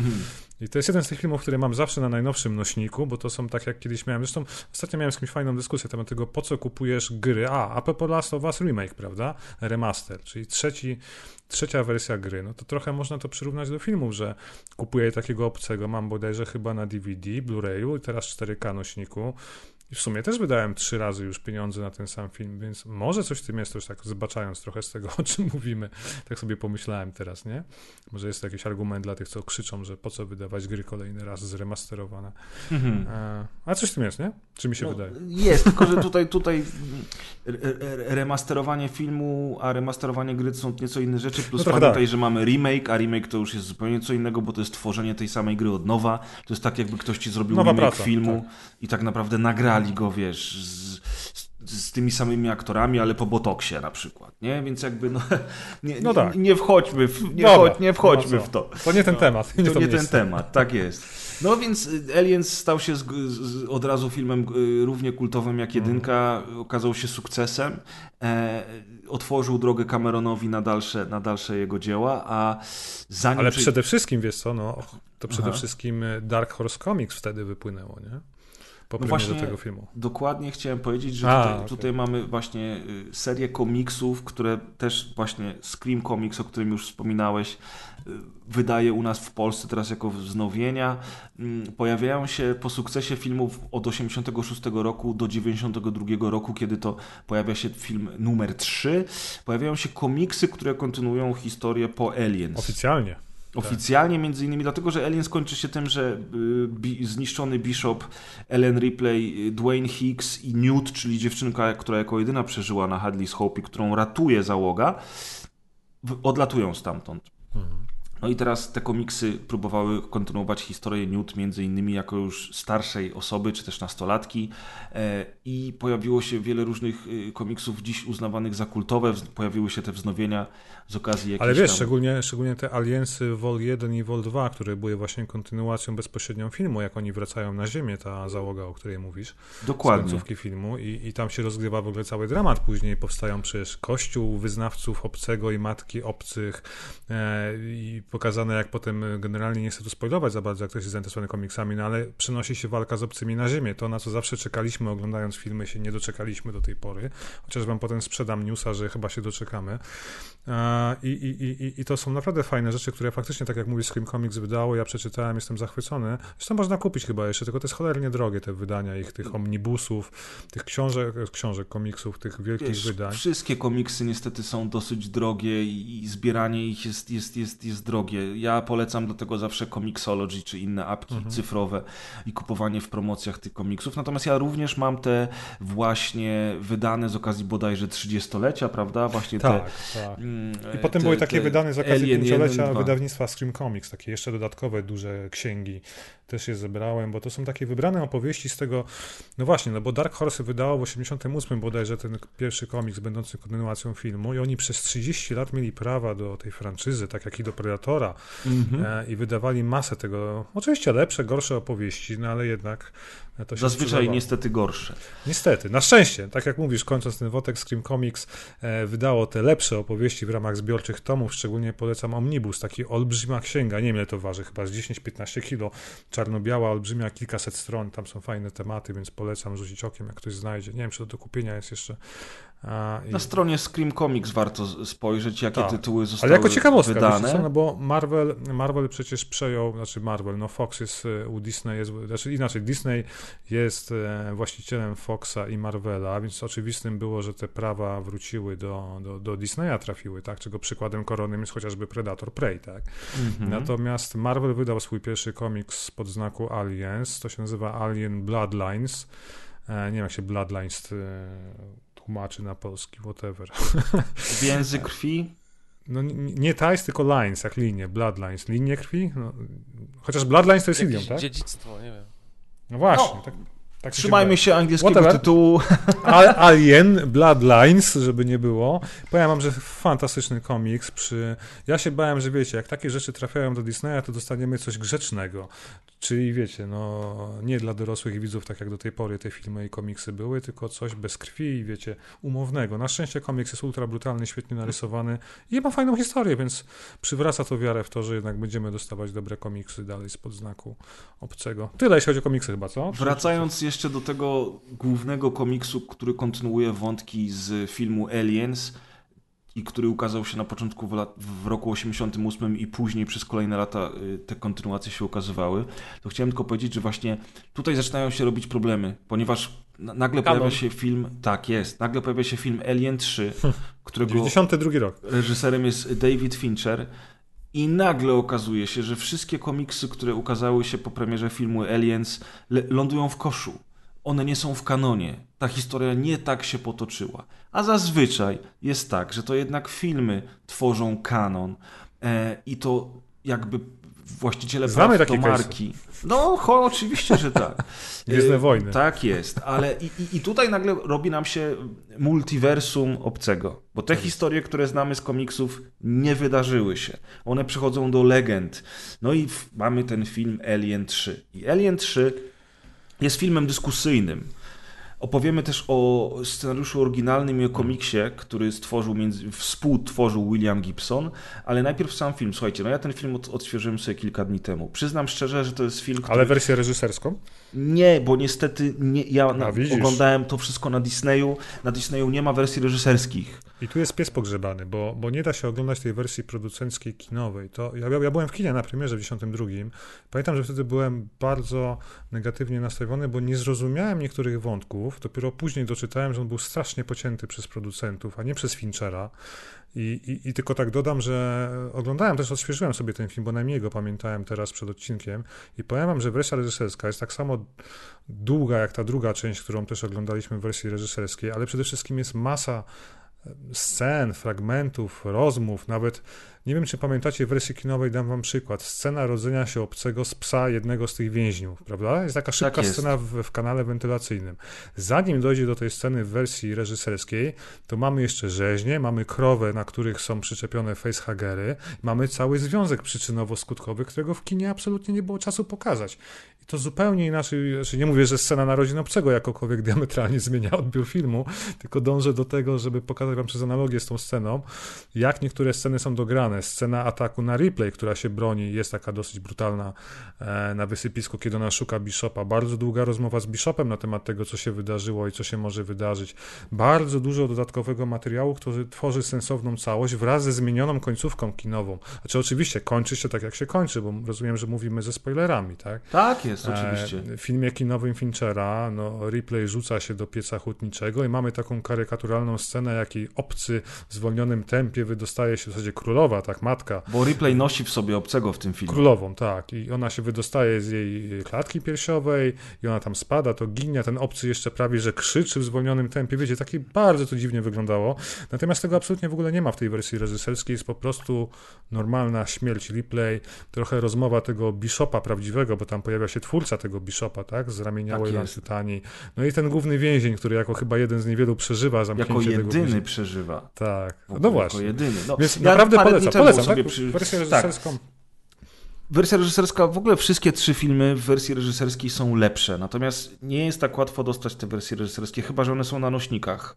Na nośnikach, tak. No to widzisz, e, to tutaj jest na pewno zaleta pudełka. Ale to nie był dobry film, jeżeli mam przejść do tego, do, do, do filmu, w sensie, Znaczy że... to powiedzmy tylko szybko, o co Tak, chodzi w trzecim szybciutko. obcym. Y, Statek y, Sulako, czyli ten statek, którym w dwójce przyleciała ekipa razem z Ripley y, na LV-426, odlatuje z LV-426, idą sobie wszyscy grzecznie spać, ale królowa, z którą walczyli na tym statku, jakimś cudem, nie, nigdy nie wiem jakim cudem, skoro ona... Tam od facehagery tego- były. Tak, ale ona zostawiła tam jajo. Aha. I teraz pytanie brzmi, jak ona zostawiła to jajo, skoro od tego całego kokonu i tego systemu składania jej się urwała w dwójce. I ona nagle wchodzi na ten statek, tam oczywiście ją wysysają w kosmos, to jest moim zdaniem największym problemem obcych. Trzy z czterech filmów kończą się tym, że jakiś obcy zostaje wyssany w kosmos. W tej czy innej formie. To jest moim zdaniem duży problem, ale, ale nie będę się czepiał. Natomiast jakimś cudem tam znalazło się jajo i z tego jaja wyszedł jeden facehugger, który e, który spowodował... Sam uszkodził hibernator, Tak, tak? Ale, ale przede wszystkim spowodował y, pożar na, na, na statku, No więc statek automatycznie wystrzelił tą, tą komorę, gdzie są zahiberno- zahibernowani ludzie, no i ten facehugger zniszczył jeden z tych, z tych, z tych kurczę pojemników. Na początku Ripley myśli, że on zniszczył pojemnik y, z dziewczynką, z Newt, a okazuje się, że Newt się utopiła, kiedy wpadła do, do wody ta kapsuła. Natomiast Jakim cudem on się dostał na Ripley? Nie wiemy, ale rzeczywiście te kapsuły są zniszczone, bo, bo cały moduł wpada do wody i stamtąd zostają oni wyciągnięci. Kiedy ten moduł wpada do wody, urywa się jakaś belka, która roztrzaskuje głowę Hicksowi. Hicks i Newt nie żyją. Ripley Moje jest jedynym pytanie ocalałym. Mhm. Jaki jest sens psuć tak genialny punkt Tak. wyjścia? Masz zbudowanych bohaterów, świetne postaci i nagle to jedną kreską, wiecie, przerywasz i robisz swoją wizję, taką dosyć dystopijną, znaczy źle powiedziałem, no, pesymistyczną. tak. Znaczy, wiesz co, no, jest to rzeczywiście pesymistyczne i po tych wszystkich trudach dw- z drugiej części jest to trochę zaskakujące, że oni wszyscy Dołujące nagle w tak, w otwarciu giną. Ale widzisz, ale to uniwersum jest dołujące. Mhm. Takie rzeczy mają prawo tam się wydarzyć i moim zdaniem y, trójka, niezależnie od tego, czy jest filmem lepszym czy gorszym, to umiejętnie zamyka całą trylogię Ellen Ripley. I ona, I ona tak naprawdę, ona mi się bardzo podoba z tego względu, że mm, ona pokazuje, że ostatecznie wszystkie te podejrzenia Ripley się sprawdzają. To znaczy Wayland Yutani za wszelką cenę chce położyć łapę na broni obcych. biologicznej. Tak jest, żeby stworzyć z nich broń biologiczną. I to poświęcenie, którego, którego dokonuje Ripley na samym końcu, to zabicie siebie, chociaż ona wie, że oni są w stanie z niej to wykroić tak, żeby ona przeżyła, bo mają już taką technologię, dlatego że też znowu minęło jakaś tam, minął jakiś czas między dwójką a trójką, jak ona była w tej hibernacji czy coś, nie wiem.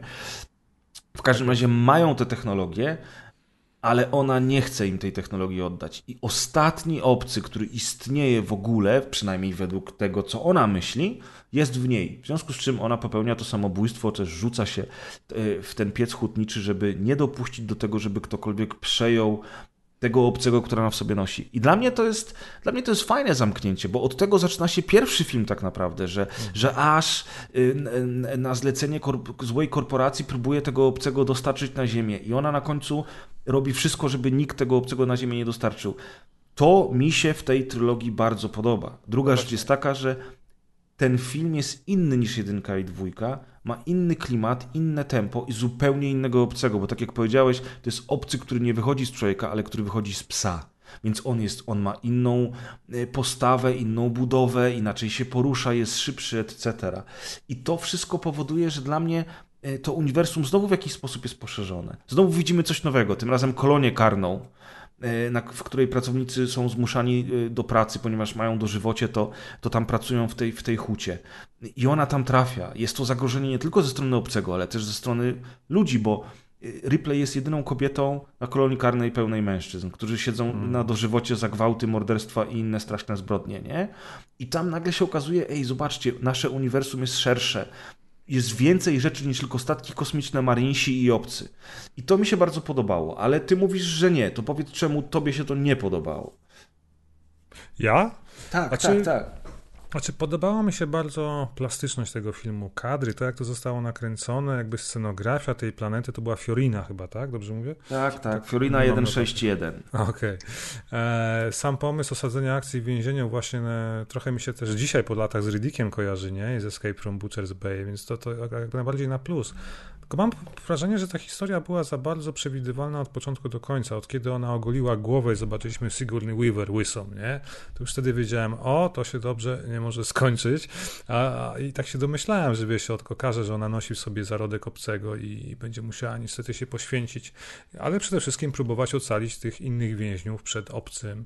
Nie podobał mi się wszystkim projekt obcego, który bardzo mocno był e, generowany komputerowo, są takie sceny, nie? Czy I- on, bo ja się zastanawiałem właśnie, jak teraz oglądałem go po latach, czy on był komputerowo robiony, czy on był robiony Tam jest jako 50-50, animacja wiesz? rysunkowa. Wiesz, nie, są takie zbliżenia na jego łapy, na jego gębę i tak dalej, kiedy widać, widać, że to jest praktyczny model stworzony mechanicznie. Mhm. Ale są takie momenty, jak on na przykład biega po suficie i tam widać ewidentnie, że on jest narysowany, a ty mówisz, że to jest CGI. Ja myślałem, że, to, że on jest w ogóle narysowany jakąś techniką. Nie, on już chyba CGI zrobił, ch- chyba, że to była jakaś metoda poklatkowa modeli, mo, modelu, może tak być, więc tutaj pro, proszę od razu tutaj mi nie zarzucać. Nie no, wiecie. No, Mogę nie wiedzieć, okej, jasne, przyznaję się Oczywiście. bez bicia, tak? Ale wiesz, no ja też nie wiem, dlatego się zastanawiam, bo to mi bardziej wyglądało Sprawdźmy. jak rysunek, a nie jak CGI, nie? Tak, Tam jest taka okropna scena, jak e, obcy na końcu wybucha polany tą e, surówką, tak, e, Mhm. roztopionym metalem i to musi być CGI. Jest takie spękanie i wybucha, tak, bardzo Tak. źle zrobione. Bardzo źle, no jesteś pewien, słuchaj, no ja, ja Jakoś dosłownie tak nie bardzo. w, w, na przestrzeni ostatnich dwóch tygodni obejrzałem jedynkę, dwójkę, trójkę i czwórkę. Mhm. I rzeczywiście w jedynce ten obcy jest gumowy, bardzo mało go pokazują, te elementy, które pokazują wyglądają świetnie. W dwójce tych obcych jest więcej, są jeszcze lepiej zrobieni, wyglądają świetnie również w akcji, chociaż nie do końca, momentami widać, że są plastikowi, zwłaszcza kiedy pojawia się królowa, która nadal dobrze wygląda, bardzo dobrze się porusza, ale już delikatnie plastikowa jest. I potem jest trójka. I w trójce rzeczywiście ten obcy wygląda najlepiej jako mechaniczny potwór, najbardziej szczegółowo i najbardziej imponująco, ale wszystkie sceny, które są pokazane, kiedy on jest w jakimś szybkim ruchu, bo kogoś goni albo biegnie po suficie, są tragiczne właśnie Dokładnie. przez ten właśnie przez ten taki jakiś dziwny sposób animacji, który wykorzystano. Natomiast ta surówka na końcu, kiedy on wybucha, nie wydawała mi się wcale taka zła. Dlatego dziwne, że akurat ten moment zapamiętałeś, a nie właśnie, No właśnie tak. jak on biegnie po, wiesz, po suficie, nie? To też, przez oczy, jak jest widok kamery pokazany, jakoś aż mi się niedobrze robiło momentami. Powiem ci szczerze, ja jestem bardzo niewrażliwy na takie rzeczy, ale jakoś tak, tak, tak. Nie No to końca. ciekawe. Bo mi się podobało to, jak pokazali, jakby Jak gonił tych więźniów, zamykali drzwi więźniów tak? z tej perspektywy, Okej. którą potem wykorzystano w grach. Ta Okej. perspektywa jest później wykorzystana w grach i tu widać, że właśnie u Finchera jest parę motywów, które są, e, które są później wykorzystywane w uniwersum. Właśnie niby to, jak widzi czy czuje obcy, albo to, że facehagery tak naprawdę przecież są w stanie e, rzucić się na wiele różnych żywych organizmów i obcy wychodzący z takiej krzyżówki będzie inny niż obcy wychodzący z innej krzyżówki. To też jest fajny, świeży pomysł. Natomiast zupełnie dziwi mnie to, nie, nie pamiętam, ale w Aliens chyba tego nie było. Dziwi mnie to, że w pewnej scenie ten obcy pluje kwasem na jednego z więźniów. To On prawda. po prostu na niego pluje. I potem w czwórce kolejny obcy się pojawia i on też pluje. I ja mam takie, ej, ale tego nikt nigdy nie wytłumaczył. No bo to jak, była, i, i, jak to jest możliwe, nie? No bo oni nie pluli przecież kwasem, tylko jakby to jest ich krew Tak. zamknięta A w nagle, a tu nagle w trzeciej części obcy zaczyna pluć kwasem i w czwartej części już sobie znowu y, inny obcy tym kwasem pluje i w ogóle nikt się temu nie dziwi. No ja się temu dziwię, szczerze Tak. mówiąc. No to słuchaj, jakby sp- spinając może klamrą ten film Finchera, no tak jak mówisz, był zupełnie inny. Mi chyba najmniej przypadł do gustu z tej trylogii, ale miał swoje momenty, jak mówisz, i, i- faktycznie no, trzeba zobaczyć, będąc fanem obcego. Ale może przejdźmy do scenariusza niezrealizowanego Williama Gibsona, bo to jest ciekawe. No właśnie, i Łukasz czytał Tak. ten komiks, wszyscy czytaliśmy, ale Łukasz Tak chyba jest. ostatnio czytałeś, więc Tak, najlepiej nie będziesz mówisz. pamiętał. No właśnie dlatego tak, ja, bo- no, bo, bo ja jestem najbardziej z gier przygotowany, wiecie, tak naprawdę. Dobrze, ale właśnie pamiętasz No. najlepiej ten komiks, tak, więc opowiesz pam- nam o nim Komiks teraz. pamiętam najlepiej, tak, to jest komiks, ja przyznam szczerze, nie, znam, nie znałem tak dobrze ale, a, e, lore Aliena, że nie wiedziałem, że tam jest y, odpowiednik Związku Radzieckiego. I się Ale powiedzmy, kim jest William Gibson chyba. Dobra, no, wiedzą. macie rację. Will Gibson to jest jeden z moich ulubionych w ogóle pisarzy science fiction, to jest twórca, też. można powiedzieć, ojciec cyberpunku. On do dzisiaj jest aktywny, on ma już chyba teraz ponad 70 lat, dobrze. On, jeśli- Wiecie, że serial wychodzi, Peryferal, w październiku na... O, nie wiedziałem, super. Znaczy mam nadzieję, że tego nie spieprzą. Jeśli słyszeliście kiedykolwiek o Neuromancerze, to... y, To jego y, Trylogia ciągu. autorem, tak, jest William Gibson. Albo na pewno słyszeliście o takiej Johnny postaci jak Mnemonic. Johnny Mnemonic, No dokładnie. Mnemonic. Słaby Wypalić film. chrom. Będę zawsze mówił, że to jest słaby film. Skultowy. Tak, kultowo słaby. Ale dobra, nie wchodźmy. Ice-T, Kangur, Delphi. Tak, Dolph tak, Lundgren, tak, tak. chłopie, w ogóle, no i Keanu Reeves, o czym my rozmawiamy. Piękny 250 film. megabajtów ramu chyba. Książka Piękny lepsza, film. gigabajtów chyba. 5? I nie ramu, tylko y, w, w mózgu miał. 5 E, megabajtów mózgu, tak? Nie, gigabajtów miał, tam 160 giga chyba. W książce, O. znaczy więcej było w filmie niż, niż w opowiadaniu, opowiadanie, było super. później. No. Ale nieistotne. Przechodzimy do Gibsona i do Gibson, Alien świetny 3 pisarz. scenariusz. I właśnie ja się dowiedziałem przypadkiem, jak ten komiks wyszedł, że w ogóle Gibson dostał do napisania scenariusz, który ostatecznie nie został użyty. Jako fan obcego, tak. Tak. I to jest faktycznie, no dziwny, dziwny to jest ten scenariusz, bo tam w ogóle jest jakieś dużo polityki. Tam, tam jest taki, y, ale zapomniałem nazwy, y, Progressive, Union of Progressive Peoples, czyli Tak, Unia, komunizm, marksizm. tak, Tak Unia po, ludów progresywnych. Sowieci. Tak, Sowieci. Właśnie W ja się tak. Sowieci Ja się- w kosmosie, ja dokładnie. się, ja się dziwiłem, bo wiedziałem, że Obcy 3 wyszedł przecież w 93 roku po upadku Związku Sowieckiego, ale okazało się, potem doczytałem, że ten scenariusz był napisany pod koniec lat 80. Bo się bo się w ogóle nawet siódmym. No kiedyś, tak, bo nie? zobacz, on w przedmowie pisze, że na swoim Apple II Tak. kończył scenariusz, No. więc zakładam, że to jest faktycznie lata 80. I tam jest tak, że ten, że ten, że ten yy, ta kapsuła, wy, która została wyrzucona z Sulako, ona yy, przedostała się jakby, no, przeleciała na obszar, yy, który należy do, tych, do, tych, yy, do, do tego Związku Radzieckiego, czyli tego UPP, Union of Progressive Peoples, czyli Unia, nie wiem, Związek Ludów Progresywnych, można tak powiedzieć, albo postępowych, o, Związek Ludów Postępowych. I oni weszli tam na ten, yy, na ten statek. Oczywiście tam pojawił się facehager i oni tam sczytywali dane z Bishopa. Potem oni oddali ten, od- oddali ten, y, ten, y, no ten, ten statek i tych ludzi do, y, na taką ogromną stację y, w ogóle. Tam wszyscy przeżywają. Jest Newt, jest y, Higgs, jest Ripley. I Bishop.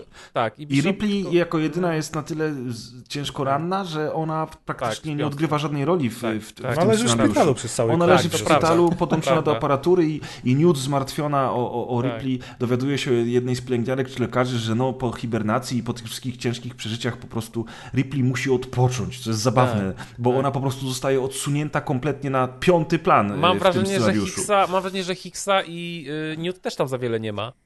Hicks jest, chodzi- no, bo Hicks tak, pod koniec nie- nie on tak. odgrywa jedną z głównych przecież ról w, w tej Okej. historii.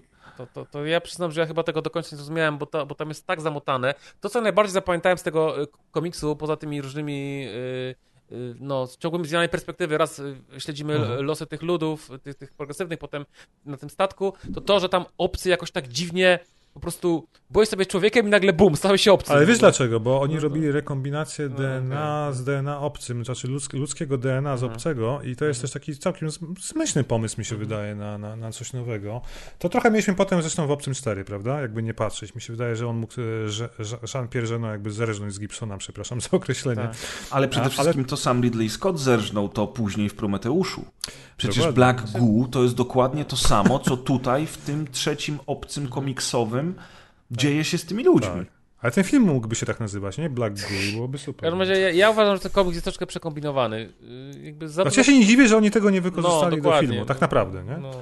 Ja mam takie samo wrażenie. Ja też obejrzałem, te, tfu, przeczytałem ten komiks i, e, i generalnie rzecz biorąc zamotałem się strasznie w Dokładnie. trakcie czytania Mhm. tego Ja komiksu. Dokładnie. W sumie to nie wiem, o czym on był. Tak, bo ja tak też. naprawdę, wiecie, jest kolejna, jest kolejna jakaś mutacja Wariacja. obcych, z którymi walczy Higgs i Bishop. No i fajnie, bo oni, oni stanowią fajną parę, pomagają też innym ludziom, którzy, którzy niestety zostali w to wszystko wplątani. Akcja znowu się dzieje na statku kosmicznym, ale tym razem obcy są jacyś totalnie pojebani i właśnie na przykład wychodzą z człowieka Tak. od razu w formie Tak, to dorosłego ogóle obcego. what the fuck. Tak jakby, wiesz, miał, No. miał, miał na sobie strój człowieka i nagle ten, Tak. ten strój odpada w, Mi- w, w fontannie Mi się mięsa. podobała taka akcja jedna, jak jeden, jeden z tych ludzi wiedział, że jest zarażony i poszedł do chłodni. I tam się tak w połowie przemienił i taki był przemieniony, ale go, go zamroziło, więc jakby u, uratował jakby innych przed sobą, innych. nie? Tak, To to znaczy jest, jest kilka fajnych pomysłów, Tak. ale już trochę jest to zbyt groteskowe jak dla mnie. Tak, tak, tak. tak. Dla Ten, mnie ten właśnie. scenariusz Gibsona Groteska. jest groteskowy. jest słowo klucz, groteska, nie? No. Wiecie, co wam powiem? Może to jest taka niepopularna opinia, bo wiem, że komiksy o obcych są bardzo popularne i w ogóle kultowe, ale moim zdaniem obcy się nie nadaje do komiksów, bo nie ma tego napięcia. Masz obrazki statyczne, jakby, nie wiem, dla mnie film to jest, albo nawet jakbym o tym czytał, to jak wyobraźnia działa. A ja tutaj mam obrazki, które są statyczne i jakoś tak, one nie, nie, nie przekażą tego terroru. Ja to tak uważam osobiście, że dla mnie, nie? to jest moja osobista Ale opinia. coś że... w tym jest. Ja się muszę z tobą zgodzić. No. Coś w tym jest. Bo oczywiście mogą być bardzo fajne rysunki. Tak. I na przykład jednym z moich ulubionych komiksów w ogóle jest pierwszy Alien vs Predator, do którego przejdziemy. Oj tak. To jest genialny Najlepszy. komiks, ale faktycznie tam naprawdę ten komiks jest po prostu wybitny z bardzo wielu względów. Y, Nie tylko ze względu na kreskę, na dynamikę, ale, ale też na inne, na inne rzeczy. A faktycznie większość komiksów o obcych czy o predatorach no, nie, ma, nie ma tego Bez napięcia. emocji. taka- to się jest tak taka czyta- pulpa, nie? Tak, to się tak czyta bez emocji. Znaczy nawet nie o to chodzi, tylko że po prostu nie przekażesz na kadrach komiksu tego, tego terroru, tego napięcia, tego ruchu, tego, wiesz, nie, na przykład widzisz obcego, gdzieś tam kątem oka, coś kamera się zmienia, no to jakby, nie wiem, no to nie da się tego przekazać. No, bo Nie tak, da się, tak to jest czuję. Ale bardzo wam, tak a propos, jak gadamy o komiksach, to tylko wrzucę, że, że, że muszę tutaj skontrować Simplexa, że No. no są komiksy, w których można odczuć ten terror i strach i nawet, no okej, tak jak mówisz, ruchu jako tako nie No. przekażesz, ale możesz go poczuć. Ja wam polecam bardzo komiks Bunt i Opór, tak patrzę, bo sobie rozłożyłem na łóżku Mhm. wszystkie komiksy. E, I, i, I Bunt Opór, który mówi właśnie o córce Ellen Ripley, Amandzie Ripley i tam Mhm. jej przygodach w korpusie, między innymi Colonial Marines. I, I było coś takiego, nie wiem, czy kojarzycie Labirynt, Obcy Labirynt. Naprawdę fajna historia, o której też Mhm. wiem, że dużo ludzi może pamiętać, bo ją wydał chyba już nie TM Semik, tylko ta firma potem, Fan, fan, fan Media oni się nazywali, chyba był taki moment, nie? Pamiętacie, Fan coś tam, nie? Jak Było coś Semik tak, ale nazwy sobie nie przypomnę teraz.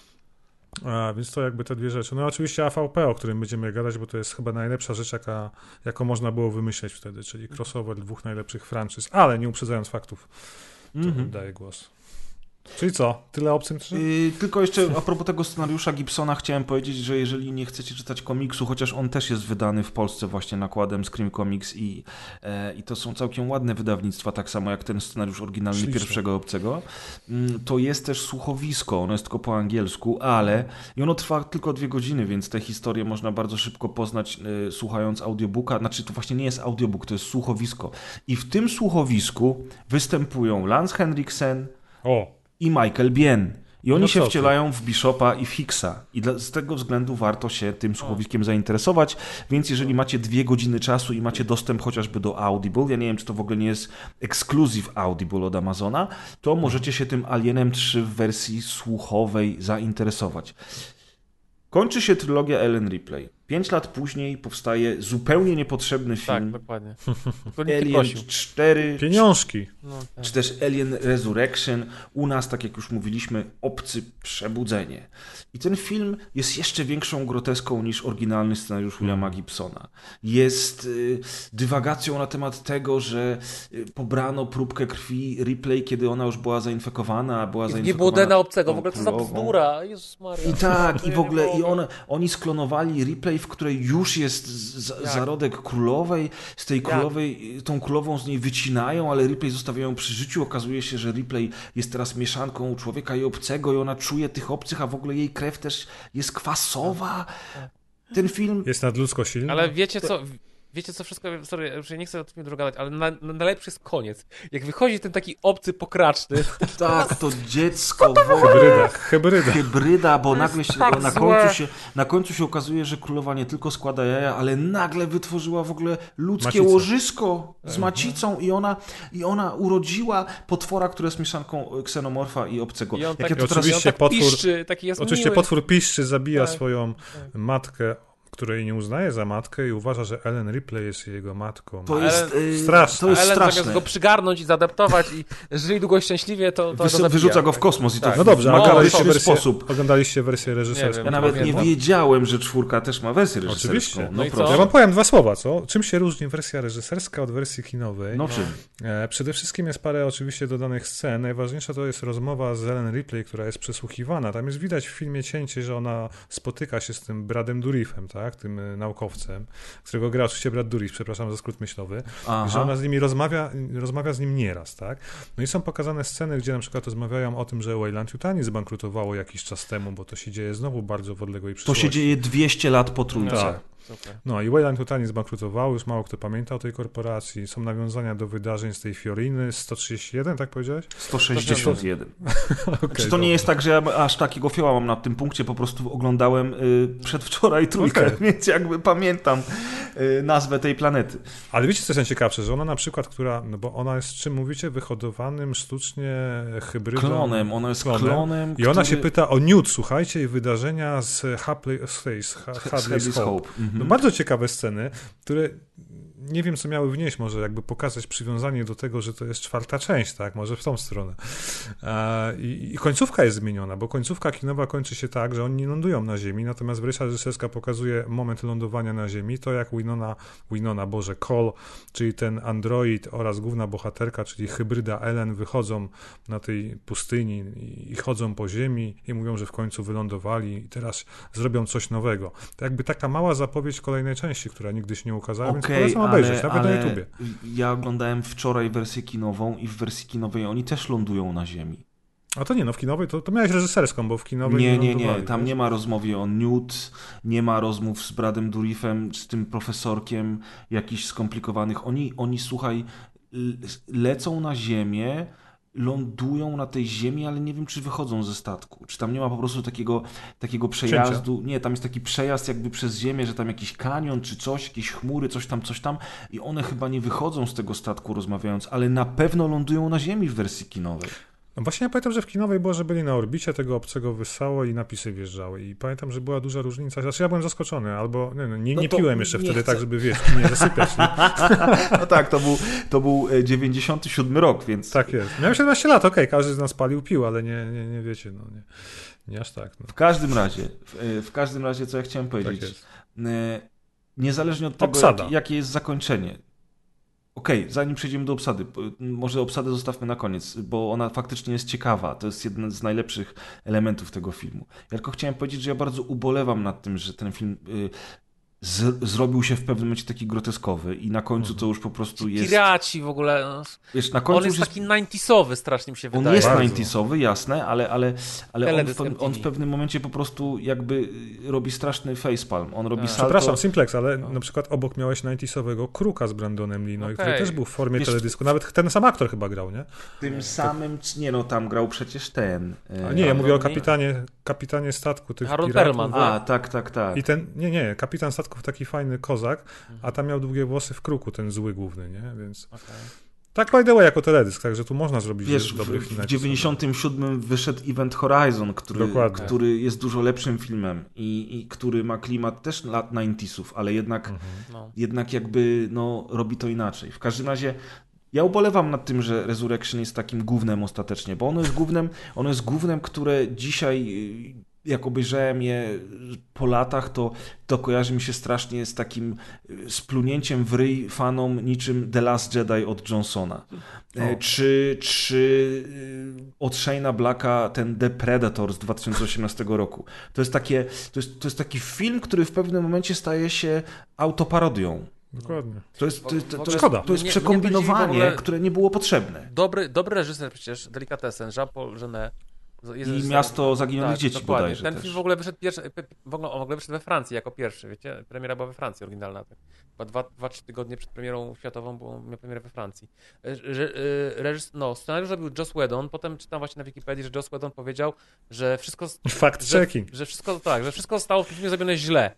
Że ci aktorzy źle mówili swoje kwestie, że zła, był zły casting, że był zły projekt, że była zła muzyka, że jakby powiedział, że wszystko, co mogli zrobić, wszystko zrobili źle, co mogli zrobić, y, jakby y, ci wszyscy pozostali ludzie, którzy poza scenariuszem, że No trochę scenariusz- przesadza, no wiem, bo, no wiadomo, bo no. wiesz, muzyka jest Ja dobra. wiem, ja go e, scenografia, no. No. jasne, oczywiście. Znaczy, Scenografia jest świetna. O reżyserze, tak? No bo Jean, Jean, Jean Paul Genot, dobrze mówię, Jakoś tak? tak. Wiecie, mój No, no francuski, tak, no, as, mów- as always. mówiliśmy przed chwilą. Że on delikatesem zrobił, nie? Miasto Tak, Zaginionych no Dzieci. mówiliśmy przed chwilą. A, przepraszam, to jakoś się tak, tak, zamyśliłem. tak. Y, Wiesz, scenografia, muzyka, klimat, to znowu jest trochę inny klimat, to się zgadza, ale to w sumie mogłoby się sprawdzić. Do tego ci obcy są zrobieni najlepiej z wszystkich czterech filmów. Są fantastycznie zrobieni. E, jest jedna z najlepszych scen w ogóle akcji Obcy w w historii filmów o obcym. Oczywiście, obcy w wodzie to jest genialna scena. Pomijam fakt, że oni wszyscy by się potopili, bo nikt tak długo nie, pod wodą, zwłaszcza w takiej sytuacji, by nie wstrzymał oddechu, ale ale mimo wszystko tam jest dużo dobrych momentów i dużo ciekawych pomysłów. Natomiast tak gdzieś do połowy filmu, nie? A potem już, potem już jest absolutna groteska, no a to zakończenie jest dramatyczne. Ja tylko powiem jako ciekawostkę, że wszyscy zawsze się zastanawiali w tej jednej scenie, kiedy Ripley spada pod y, podłogę i wpada do gniazda obcych, to czy ona uprawia seks z tym ksenomorfem? Tak trochę wygląda. Na nie? szczęście nie, bo wyobraźcie sobie, że wszystkie cztery filmy otrzymały nowelizacje. Te nowelizacje zresztą są bardzo chwalone i podobno okej. są dobrymi książkami. Ja mam, mam. Alan No, no, widzisz. Foster. Cztery części. No i właśnie ta czwarta część w wersji książkowej y, szczegółowo i bezdyskusyjnie opisuje, że ta scena, którą widzimy w filmie, to jest to, że ten obcy ją niesie do królowej. Na szczęście, bo jeszcze tego brakowało w tym filmie, żeby oni się tam bzykali, wiesz. To już po prostu byłby koszmar. Gwałt, gwałt obcego na Ripley. Tak. I z Jesus jego Christ. efektem jest to dziecko, ta hybryda. Tam w ogóle y, czy, czytałem, czytałem taką plotkę, y, czytałem taką plotkę, słuchajcie, że, że Ellen, y, tfu, że Sigourney Weaver, żeby powrócić do Aliens, czyli do sequela, który robił James Cameron, zażyczyła sobie trzech rzeczy. Trochę tak jak Harrison, Harrison Ford wracający do Hanna Solo. A mianowicie, że w filmie nie ma być żadnych broni, że ma być scena, w której Ellen Ripley uprawia seks z ksenomorfem, co jest dla mnie dziwne, że ona o to poprosiła. I trzecią rzeczą było, że Ellen Ripley ma zginąć. No i rzeczywiście żadnej z tych rzeczy ona w, w dwójce nie dostała, natomiast dostała w trójce śmierć bohaterki oraz żadnych broni. No i tego seksu z ksenomorfem na szczęście nigdy dostać nie dostała, ale rzeczywiście ta scena, jak on ją niesie w czwórce, no... Zwłaszcza mówimy, mówimy też o, o tym konkretnym francuskim reżyserze, więc Tak jest. to jest No trochę niestety, dyskusyjne. Może cały problem, wiecie, leżał w tym, że za reżyserię wziął się pan Francuz, no niestety. No niestety ten film jest, ten film jest Zbyt porażką. artystyczno przekombinowany. Tak, i ten film jest porażką i za- zarówno fabularną, jak i właśnie artystyczną, jak dla mnie. A ja się chciałem spytać, Grzegorz, a i Simplexie No. drogi znacie temat Obcego 5 niedoszłego z Nilem Ja- ja nie Blomkampem? znam. Ja tylko z, z, pamiętam, pamiętam jakieś prace koncepcyjne i pamiętam Mhm. pomysł na to, żeby w ogóle z, jakby zrobić retcon, zignorować trójkę i czwórkę i zrobić bezpośredni sequel do dwójki, który jakby będzie zupełnie inną historią, czyli kolejne multiversum, kolejną ścieżkę. Ale to już nam zrobił Terminator Dark Fate i wszyscy wiemy jak się skończyło, więc Dokładnie tak, no bo to, to, to wiecie, to, to tak króciutko to, co powiedziałeś, jakby rozwijając, no Blomkamp poznał, z tego co pamiętam, jak czytałem Sigourney Weaver właśnie produkując Chapiego, no Blomkampa znamy doskonale z Dystryktu 9, z Chapiego, z Elysium, nie? A to kolejny był go, film, jego, był, jego film był gorszy. Ale wiesz, Out Studios, te krótkometrażówki jego, które Okej, są dostępne no, na. Netflixie są fantastyczne, tam też gra Sigourney Weaver w jednym z O, shortów. spoko. Bardzo fajne Hard SV, więc polecam zobaczyć. No facet ma talent, nie ma co ukrywać, No nie? No, może miał pecha co do Chapiego, bo to było O straszne. Jezus Maria. Szczególnie z tym duetem Dear Antwoord, Tak, których tak. nienawidzę po prostu. Znaczy, no mają kawałki, wiadomo, charakterystyczne, No, sami wyglądają charakterystycznie, zresztą artykuły o nich bardzo ciekawe ostatnio czytałem. tak, tam Ale- strasznie dużo kontrowersji wokół nich. Tak, tak, ale to nie o nich. Więc tak jak, tak jak mówisz, no Blomkamp zrobił, y, miał ochotę nakręcić Obcego 5, zrobił fajne szkice koncepcyjne, to nie wiem czy on, czy jego ludzie, whatever, to wypłynęło, internet się zajarał w wielkim skrócie, e, trafiło to do Foxa, Fox powiedział, że okej, dadzą mu kasę, fundusze, oczywiście wtrącił się Ridley Scott, który powiedział, że absolutnie się na to nie zgadza, bo on kręci prawdziwy e, film, który będzie jakby był podwalin tego Uratowani. No więc niestety, no, tak, Pięknie dokładnie. podsumowałeś, naprawdę. Tak. A miał być Alien 5, czyli Alien Awakening, O, e, tak fuck. się roboczo projekt nazywał. Kurde, Niestety e, Scott płaczę. powiedział, że jego nowy film się będzie tak nazywał, czyli mamy Alien Covenant. E, oczywiście przedtem to był, no tak, Covenant dokładnie. Tak. Przedtem był Prometeusz, który był cudowny, ale to dojdziemy zakładam. Nie. No jak był cudowny, gdzie był Prometeusz? ironia. A, no kurczę. W założeniach. No, Nie, nie dajcie się zwieść. Nie, nie, dobra. Y, Może dla odmiany No co? przejdźmy trochę do Okej. gier albo czegoś, bo wiecie... Już przechodzimy do gier, natomiast ja tylko chciałem jeszcze powiedzieć, że po chronologicznie po, po czwórce, czyli, czyli po Obcy Przebudzenie, dzieje się trzecia książka tej kanonicznej trylogii i ta książka nazywa się Alien Sea of Sorrows. I O. fabuła wraca tutaj na, na tą kopalnianą planetę z pierwszej książki, czyli z Out of the Shadows.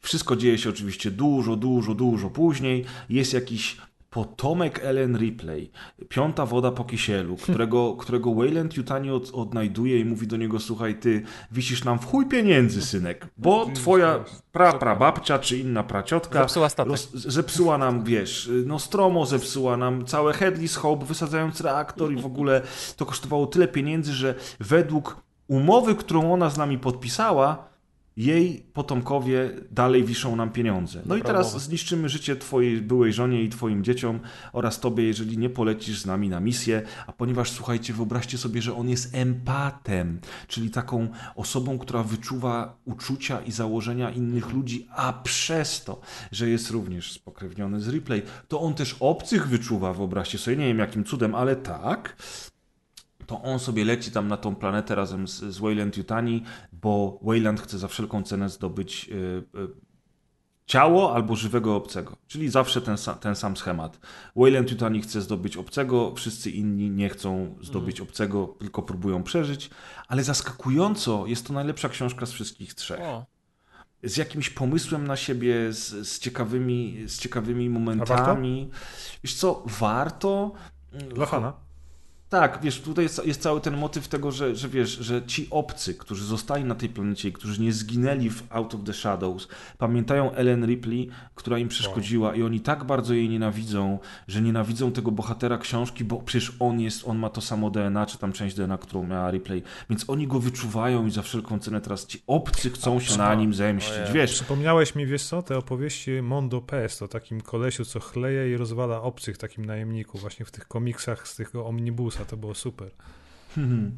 No i właśnie widzisz, tutaj wch- wchodzimy już w te meandry poszerzonego uniwersum i to się już robi przekombinowane, skomplikowane i bardzo często niekanoniczne, bo nagle się okazuje, że ten Higgs z Bishopem to w jednym, wiesz, w jednej wersji zginęli, w innej przeżyli, w jeszcze innej dzieje się jeszcze coś innego, bo, bo jak już przejdziemy do gier, czyli przechodząc teraz od razu wam powiem, że niesławne Aliens Colonial Marines, o którym na pewno wspomnimy, jest kanoniczne.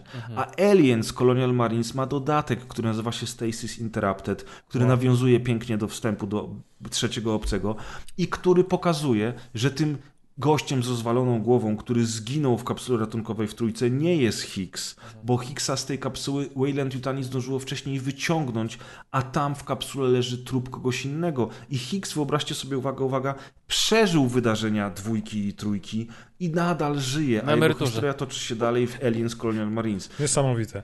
I jego nawet chciałem Michael Biehn spytać- podkłada, nie? Jakby to jest też fajne. Tak, i Michael Biehn występuje w tej grze, Tak, owszem. tak. I w ogóle, i w ogóle to nie jest taka zła gra, jak się wydaje. No, ale to, No właśnie chciałem spytać, skończyliście Aliens ja tak. Colonial Marines? Ja kilka razy. No. Oczywiście, Okej. że tak. Bo Ja gdzieś ja tam wam odpadłem powiem, po tej, ja wam powiem, po jaki jest problem rozstawiania z tych tą grą. centryganów. To jest taki problem, tak, po pierwsze, ona na premierze jak wyszła, to była mega zabagowana i chodziła jak gówno, ale ona była na, na, najbardziej zjebana na konsolach i tego nigdy nie naprawili. A wersja Ty PC-towa... naprawiłeś to czymś. No, wersja PC-towa dostawała patche, a potem jeszcze dodatkowo community za to zabrało i zaczęły wychodzić patche, y, patche community. I ta gra naprawdę w wersji PC-towej jest ok.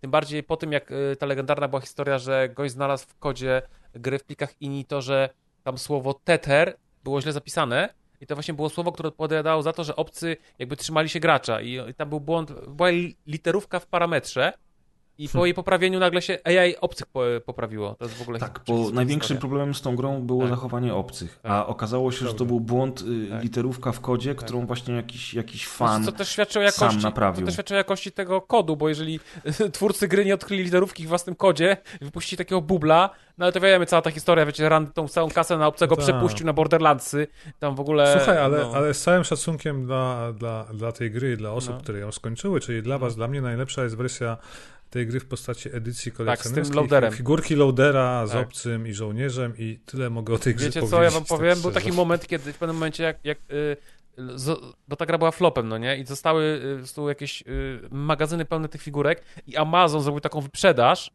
Mhm. że dosłownie można było kupić te wersje y, normalnie za jakieś kilkadziesiąt złotych, jakoś takie totalne Ja kupiłem grosze. za stówkę. No, ja, ja ją kupiłem, ale najgorsze to, że ja ją kupiłem, klucz wykorzystałem, a loadera o koledze sprzedałem za jakieś kompletne psie pieniądze i do dzisiaj żałuję.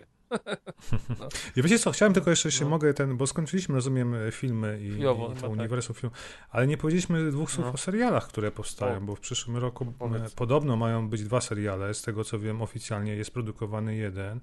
E, Showrunnerem jest niejaki Noah Hawley, to jest koleś odpowiedzialny za Fargo, stworzył ten serial Mhm. dla, nie pytam, to leci ten serial, mówię o serialu oczywiście. I stacja FX, czyli kolejna stacja będąca, której właścicielem jest Disney, właśnie produkuje serial. Akcja ma się rozgrywać na Ziemi w końcu. Ale co ciekawe, ma się dziać tak naprawdę przed filmami e, z głównego cyklu, czyli zdecydowanie przed wydarzeniami z filmu Alien i ma być w ogóle umiejscowiona gdzieś w ramach naszego końca naszego stulecia. Tyle wiemy dzisiaj oficjalnie. To oczywiście serial nazywa się Alien TV Series, ale wiecie jaka plota jest, że Ridley Scott też robi serial dla Hulu równolegle. I teraz nie wiadomo, czy to ma być konkurencja, czy to ma się rozgrywać po tamtym serialu. Może niech on jak- już lepiej nic nie Dokładnie. robi w tym No uniwersum, właśnie. co? No, no właśnie, tak. No właśnie, no. ale chciałem tak zaznaczyć, że jednak doczekamy się serialu o obcych na Ziemi, więc Ale to... jeszcze, jeszcze oczywiście, to ja się już boję, bo jeżeli to się dzieje przed wydarzeniami z filmu i ma się dziać pod koniec tego To jak to stulecia, złączą? to jak oni to połączą, to ja już nie wiem. Ja już nawet nie chcę się nad tym zastanawiać, bo od tego mi wiesz, już głowa pęka, nie? Po prostu jak, jak próbuję połączyć sobie te wszystkie y, rzeczy w jedną całość, a mówimy na razie tylko i wyłącznie o uniwersum obcego, jeszcze nie weszły tu nam Predatory, to wiesz, to po prostu już mnie boli głowa, ale jeszcze zanim przejdziemy do Predatorów, Ja nie bo za- nie zrobimy części drugiej, może odcinka, czy chcesz wszystko w jednym zmieścić No dzisiaj. Może A to zobaczymy, no. ciężko. A Nie, ja dostałem od żony właśnie nowe piwo, więc ja wiem. To znaczy, ja bym, chciał, ja, ja bym chciał zrobić całość, dlatego że Okej. ta druga część nie będzie taka długa, także na spokojnie. Dobra. Na spokojnie, panowie, proszę tutaj mi nie siać defetyzmu, bo was wywalę, kurwa, w przestrzeń kosmiczną zaraz. obcego.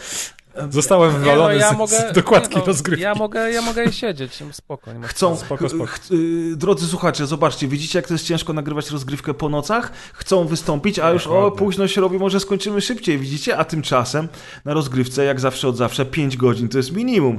Żartuję, dobra. Tak słyszałem. Słuchajcie, y, y, Spokojnie, jeszcze, tak, tylko, okej. jeszcze tylko odnośnie gier, bo chciałbym... Zaczniemy od, słuchaj, może Aliena na Atari Nie, 2680. nie, nie. A, właśnie chciałem powiedzieć, że Kopia Pacmana. nie będziemy szli przez wszystkie gry, bo tego jest za Nie dużo. Tak samo jak nie mówimy o wszystkich komiksach, nie mówimy Nie. o wszystkich książkach. Tego wszystkiego jest po prostu za dużo. Natomiast I ja bym, chciał, ja bym chciał, wspomnieliśmy już o Alien Colonial Marines, które Na nie jest zagadło. Żadną ulubioną grą żadnego z nas, ale jest ważne, bo jest kanoniczne. I teraz y, Simplex, najpierw ty jakaś gra z obcymi, którą ty, ale tylko z obcymi, którą ty sobie cenisz albo bardzo lubisz. No jest taka. Yy, kurczę. Yy, a oczywiście Alien Isolation. Yy, Okej. To jest Mhm. najbardziej Też gra. swoją drogą. Tym bardziej, że ja grałem jeszcze częściej gry w VR-ze i to jest w ogóle doświadczenie naprawdę. Yy, Magiczne. no, po czymś takim już się jest odpornym w ogóle na horror, nie? Ja bym powiedział gówniak zesrałem się, no, ale... Tak, tak. Nie, naprawdę. Ale w takim y, dobrym znaczeniu. Tak, Tak tak. jest. I Jest w ogóle mod, bo ta gra w ogóle miała początkowo być, nie wiem czy wy wiecie jak ona powstawała, to wtedy to były te lata, kiedy jeszcze Oculus nie wyszedł, kiedy jeszcze y, nikt nie wiedział, że Facebook kupi Oculusa, a potem to się stało. 14, tak, tak. no to właśnie w tym roku Facebook kupił Oculusa. No i, i, i twórcy chcieli w ogóle, żeby ta gra miała obsługę VR-u wbudowaną, ale I nikt nie wierzył w VR, tylko ty wtedy. tak, dokładnie. Wydaje mi się, że to, że Sega im zabroniła tego robić, bo tam były takie animacje śmierci, że na przykład wbijał ci się, wiesz, y, y, no, ogon aliena w, w, w, w Klatkę. klatkę, tak. Przebijał klatkę, od tyłu.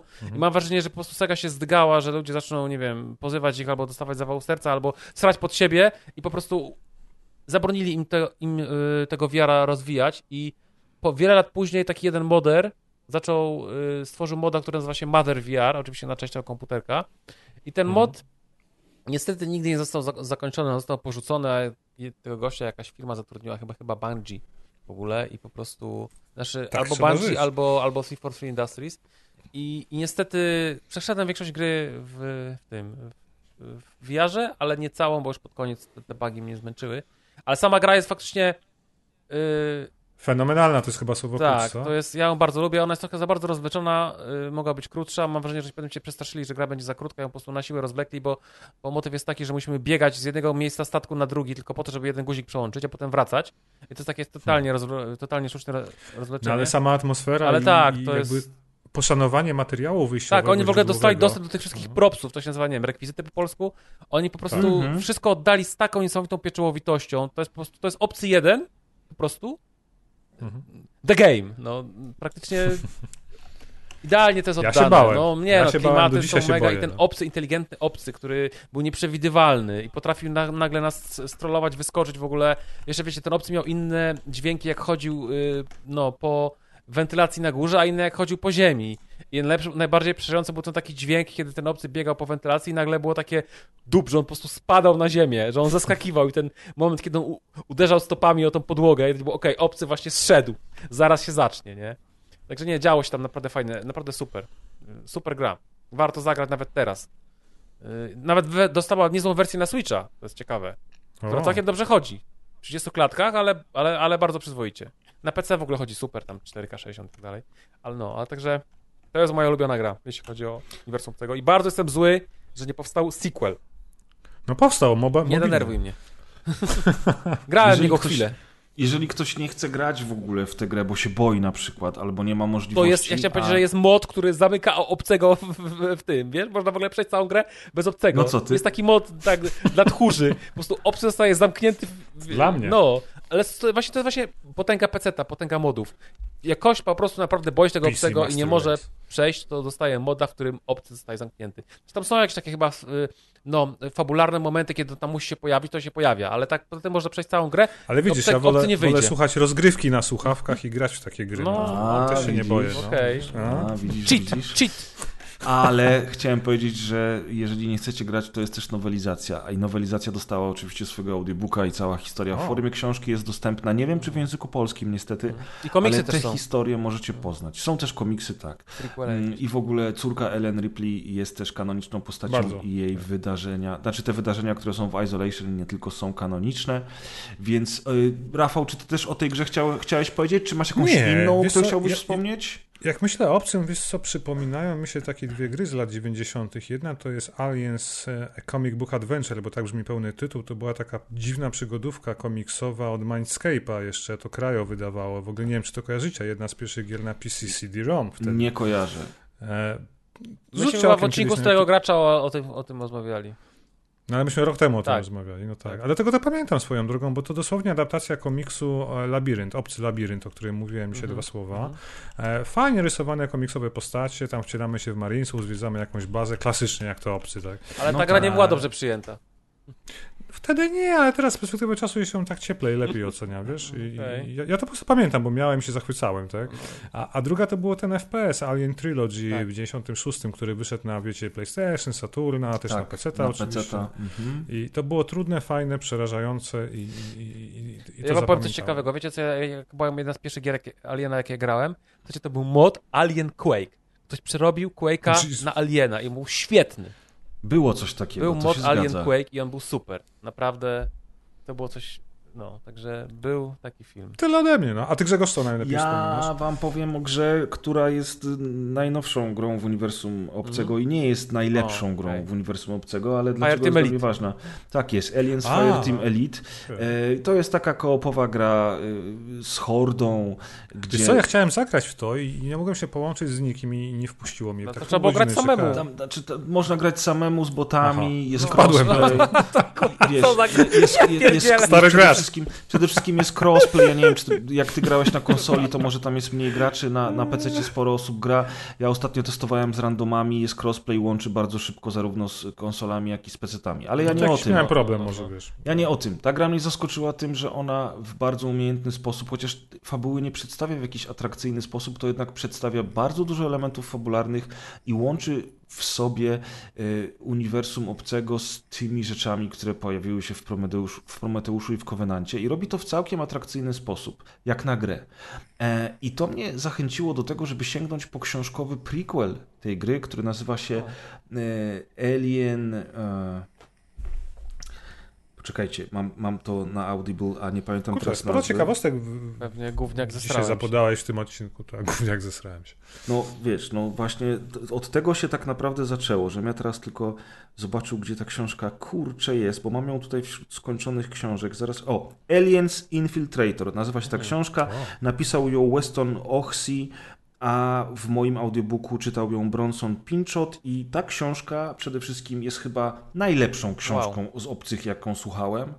Ma fantastyczny klimat i ona tak naprawdę zachęciła mnie do tego, żeby do tego uniwersum obcego znowu e, przysiąść i żeby zacząć słuchać tych innych audiobooków i słuchowisk. Więc jakby ja sobie bardzo cenię Aliens Fireteam Elite, dlatego że dzięki nim sięgnąłem po książkowy prequel, a dzięki książkowemu prequelowi wróciłem do tego całego uniwersum. I też zauważyłem, że bardzo dużo audiobooków, niezależnie czy są audiobooki, czy słuchowiska, no bo audiobook to jest, wiecie, jak jeden au- autor, czy, czy tam aktor, jeden czyta całość. Natomiast Lektor, tak. słuchowisko ma już muzykę, reżyserię, podział na role i tak dalej.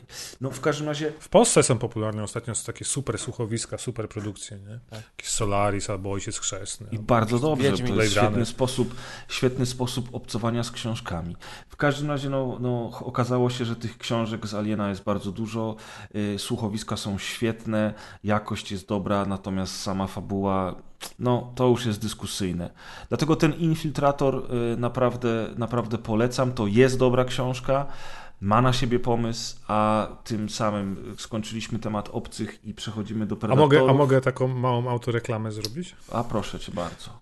Kiedyś właśnie z Simplexem nagrałem odcinek Starego Gracza, gdzie są wszystkie gry z uniwersum obcego od lat 80. do lat współczesnych. jeszcze, Predator, jeszcze Predatora. I AVP. Tak, i automaty są i wszystko Tak, tam jest, nawet jakieś dziwne rzeczy na Game Boy Colora, więc jakby ktoś chciał posłuchać o wszystkich grach z podznaku obcego. To ja tylko szybko Ja bym chciałem- chciał posłuchać i na pewno znajdziecie, drodzy słuchacze, zaraz Simplex dam ci dojść do, do, Jasne, do, do jasne. mikrofonu. Znajdziecie link do tego odcinka w opisie na naszej stronie rozgrywkowej. Ostatnio, jeżeli chodzi o rozgrywkę, to były linki i one też są w opisie, ale pytaliście, że nie możecie jej znaleźć, więc nie szukajcie tego na iTunes ani na Spotify. A jeżeli chcecie dostać się do tego linku, to wbijacie na naszą stronę rozgrywka.online i pod opisem odcinka znajdziecie link do starego gracza o grach z obcymi i predatorami. Tak, w którym występuję też ja, więc generalnie cykl się zamyka. Tak, Simplex się triggeruje, są fajne momenty. No, Ja się kiedykolwiek stygerowałem, jestem tak spokojny. Jak raz otworzyłem puszkę A, Red to było Bulla, wtedy? To było, to było wtedy to był wspaniałe. ten odcinek? Nie, to No był właśnie. inny, ale to Dobra, było ale słuchajcie, chciałem tylko szybko jeszcze o grach. Bo ogólnie, wiecie, mi się wydaje, że do, dużo dostaliśmy dobrych gier w uniwersum e, Alien, Aliena. AV, Ale za mało współczesnych? Okej, zgoda. Ale tak, w 1999 roku wyszła gra AVP, można powiedzieć pierwsza taka A to zaraz chyba płynie Grzegorz przejdzie do Aha, tego tak? tematu. Dobra, no. Tak coś czuję. Tak, tak, ale y, słuchaj, No. ch- jeżeli chcesz teraz powiedzieć, to możemy, natomiast myślałem, żeby Dobra. o samych No, grach, no. AVP i filmach powiedzieć O, po jasne, prostu na samym. Predatora. Dobrze. Tak, dobrze. tak, żeby przejść najpierw jeszcze do Predatora. Proszę z tym bardzo. Predatorem, z tym Predatorem to jest tak, że najnowsza produkcja, o której dzisiaj już wspomnieliśmy, czyli Prey, wydana u nas jako Predator Prey, traktuje o wizycie jednego z pierwszych predatorów na Ziemi e, 200 lat temu, w XVIII wieku, w Ameryce Północnej, gdzie Predator mierzy się z lokalnymi tubylcami, z, między, z, e, z, po- przypomnij mi Rafał, Komanczami, z Komanczami właśnie, ale również z, z, z, z Francuzami. z Francuzami, którzy tam sobie kolonizują nie? powoli tak, Tak te, te ziemię. Nie będziemy się roz, roz, rozwodzić Każdy na ten widział temat. chyba. Mam wrażenie, Raz, tych... raz, że każdy widział, dwa, że y, nagraliśmy o tym 40 odcinek Tak. Starego Gracza. Link I w również, rozgrywce było. Tak jest, link również będzie w Po opisie to ja do tego oglądałem. Gracza. Po to ja oglądałem. Nie, ale dziękuję. Dzięki wam obejrzałem. To mnie zmotywowało i cieszę się, bo warto. O, Tak, i, i potem też Nie właśnie obejrzałem. rozmawialiśmy o tym z Razerem na rozgrywce, więc bardzo dużo na ten temat rozmawialiśmy. Powiemy tylko, że podobał nam się ten film. pozytywnie. jest dobrym powrotem e, do serii i też powrotem do korzeni. Ja tylko uprzedzę odnośnie komiksów, że bardzo dużo pomysłów czerpie z komiksów i to jest dobre, a jednocześnie zachęca do tego, żeby do tego uniwersum Predatorów wrócić. Ja mam nadzieję, że po Preju pojawi się parę innych odsłon, które będą działy się w przeszłości i które będą traktować temat z różnych perspektyw. Mm, No i ten Prey to też był taki bodziec, który spowodował, że powstał dzisiejszy odcinek specjalny, dokładka, e, w której mówimy o obcych i o predatorach. Rasa predatorów nazywa się fachowo Jautia przez Y, tak samo jak obcy to ksenomorfy, to predatorzy to Jautia. E, Mają całe swoje uniwersum, które zaczęło się od roku 86 albo 7. Teraz nie pamiętam. Mi się wydaje, że albo Aliensy były w szóstym, a Predator wyszedł chyba też w szóstym, ale... W siódmym, Tak? tak, Czy w siódmym? na 100%. Tak, 87 rok. e, To jest film w reżyserii e, Johna McTiernana. Tego samego, który zrobił Szklaną Pułapkę właśnie, o której dzisiaj już mówiliśmy.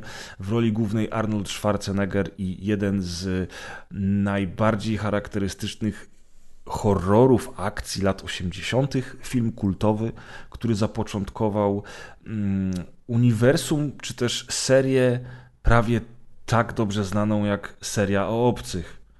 I film ten do dziś broni się doskonale, traktuje o grupie komandosów na misji e, w w dżung- dżungli Ameryki Południowej, którzy natrafiają na kosmicznego łowcę przylatującego na Ziemię, żeby polować na uzbrojonych przeciwników, którzy stanowią dla niego wyzwanie.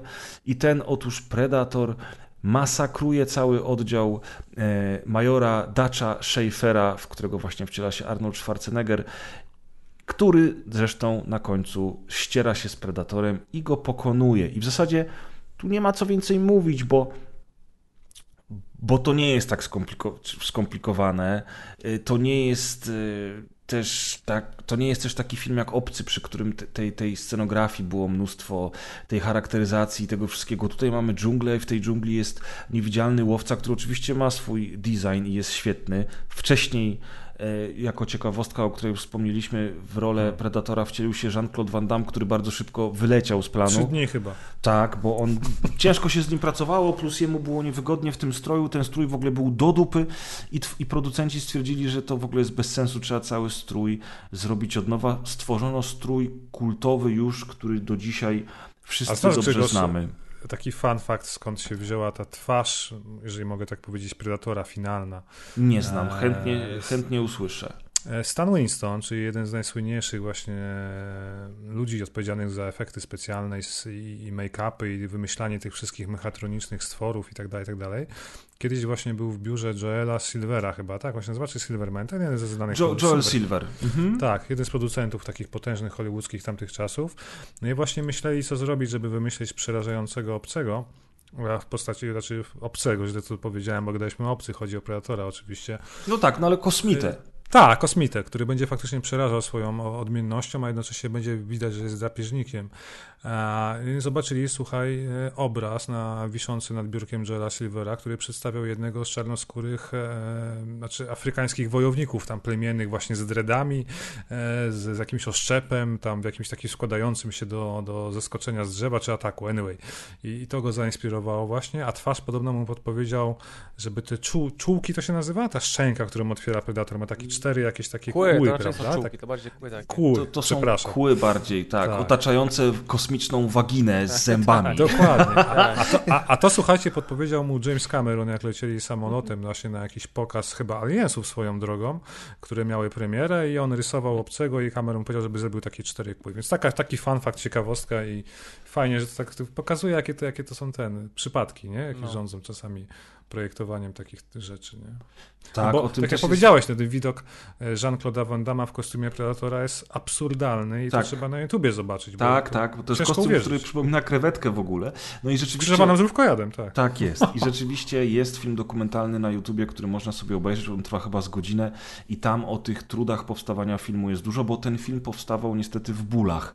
O Na szczęście się udał, e, stał się filmem kultowym, doczekał się wielu kontynuacji komiksów, e, książek też później, gier komputerowych, no i wreszcie z- wszystko to doprowadziło do połączenia się obu uniwersów, ale o tym za chwilę. Także Predator, e, rok 87 i zaraz potem, tak samo jak po Aliens Camerona, zaczynają powstawać komiksy wydawane przez Dark Horse i te komiksy zaczynają jakby poszerzać uniwersum. Pierwszy komiks nazywa się Concrete Jungle, betonowa dżungla. Na jego podstawie powstała też gra komputerowa, no, gra wideo e, na konsolę. W latach Concrete- 2000 chyba, tak? Concrete Jungle, ale najpierw był komiks. I pierwsze trzy komiksy w ogóle są taką trylogią traktującą o bracie Schaeffera. Brat Schaeffera właśnie. jest detektywem z Nowego Jorku, policjantem, czy z Los Angeles, ale chyba z Nowego Jorku. Policjantem, który tego swojego dacza, braciszka, próbuje znaleźć i rozwikłać całą, całą, całą, całą tą zagadkę, intrygę. Nie znajduje go, ale Concrete Jungle to jest komiks, który dzieje się w mieście, do którego przylatuje w upały Predator i ten nasz policjant zaczyna z nim walczyć. I ten komiks wyszedł przed filmem Predator 2, w którym, uwaga, uwaga, do miasta latem przylatuje Predator, z którym walczy policjant. Tylko nie jest to brat y, Dacha Schaeffera, a jest to pan policjant, w którego wciela się świetny... I'm too old for this shit. Dokładnie. Szybko. Donald... Nie. Dany Danny, Glover. Glover. Danny Glover. Tak. Danny Glover i, i Danny Ale w sumie Glover... szkoda, nie? Że jakby nie powiązali tego bezpośrednio adaptując komik, że, że to... Że... Nie powiązali, Nie nie, mam pojęcia dlaczego, natomiast powiem Prawa, wam tylko, e, pewnie tak, natomiast powiem wam tylko, że przeczytałem 15 komiksów z tej serii Ja- ja Predatora, który wychodził w latach 80. i na początku lat 90. I niestety większość z tych komiksów to są bzdety. Copy-paste. Wiesz, jest parę ciekawych pomysłów. Jest fajny pomysł y, podczas y, lądowania predatora w Afryce, gdzie jeden z myśliwych, e, uciekając przed predatorem, ściąga go na tereny coraz to bardziej niebezpiecznych zwierząt. Ten predator w końcu traci rękę i jest na tyle y, poraniony, że po prostu ucieka do tego statku i odlatuje z ziemi. Bo problem z predatorem jest taki, że on zawsze ląduje na ziemi i zawsze przegrywa. I w większości tych komiksów ci predatorzy się nauczył. giną. Wiesz, oni są super zaawansowaną rasą z kosmosu. która- Wojowników. Tak, która żyje tylko po to, żeby polować i oni zawsze przegrywają. Tak, I te komiksy niestety nie są najlepsze. To Ja tylko wejdę ci w, w słowo, dodam, że Screen Comics też wydało na swoje pięciolecie właśnie takie cztery księgi, patrzę na szafę. Tak, cztery księgi opowieści komiksowych właśnie z uniwersum Predatora. I tak jak mówisz, niektóre są fajne, ale oni chyba wybrali te najlepsze, mam wrażenie, które wcale nie są takie doskonałe, więc wyobrażam sobie to, co mówisz, że te niektóre mogły być naprawdę słabe. Taki... Tak jest i są naprawdę słabe. Tutaj też znowu mamy problem e, mieszania się kanonu i rozjeżdżania się pewnych faktów, dlatego że w jednym z tych komiksów Predator dostaje pistolet pana, którego teraz nie, nie pamiętam. Flintlock, nie? A, a chodzi się o spluwę? A ja wiem. Tak, tak. Ten flintlock, taki, taki pistolet prochowy, dostaje od pewnego pirata, Mhm. e, kiedy Predator ląduje gdzieś tam na Karaibach i stają do walki razem jako partnerzy. Ten pirat jest śmiertelnie ranny i umiera i przed śmiercią prezentuje owy pistolet Predatorowi. Ten sam pistolet trafia na końcu filmu Predator 2 w ręce danego Glovera, który otrzymuje go jako nagrodę od innego Predatora za to, że pokonał tego, z którym walczył. No i do tej pory to był kanon, natomiast film Prey e, pokazuje, że główna bohaterka dostaje ten pistolet w innych okolicznościach i niestety komiks, który powstał lata temu, przestaje w tym momencie być kanoniczny, ale sam pistolet w uniwersum nadal istnieje. Czyli tu znowu zaczynają się takie niuanse, to są małe rzeczy i pewnie... A nie powiedziałeś o jeszcze jednej rzeczy, że poza tym pistoletem, który dostaje Danny Glover w drugiej części od obcych, to w tle coś fajnego jest na szafce, czyli Jest, e, dokładnie. Czaszka. Jest Tak. czaszka, jest czaszka e, obcego między innymi. I to był pierwszy taki ukłon w Crossover. stronę. Tak. Pierwszy crossover i pierwszy ukłon w stronę tego, co miało wystąpić e, następnie, czyli połączenie obu tych uniwersów.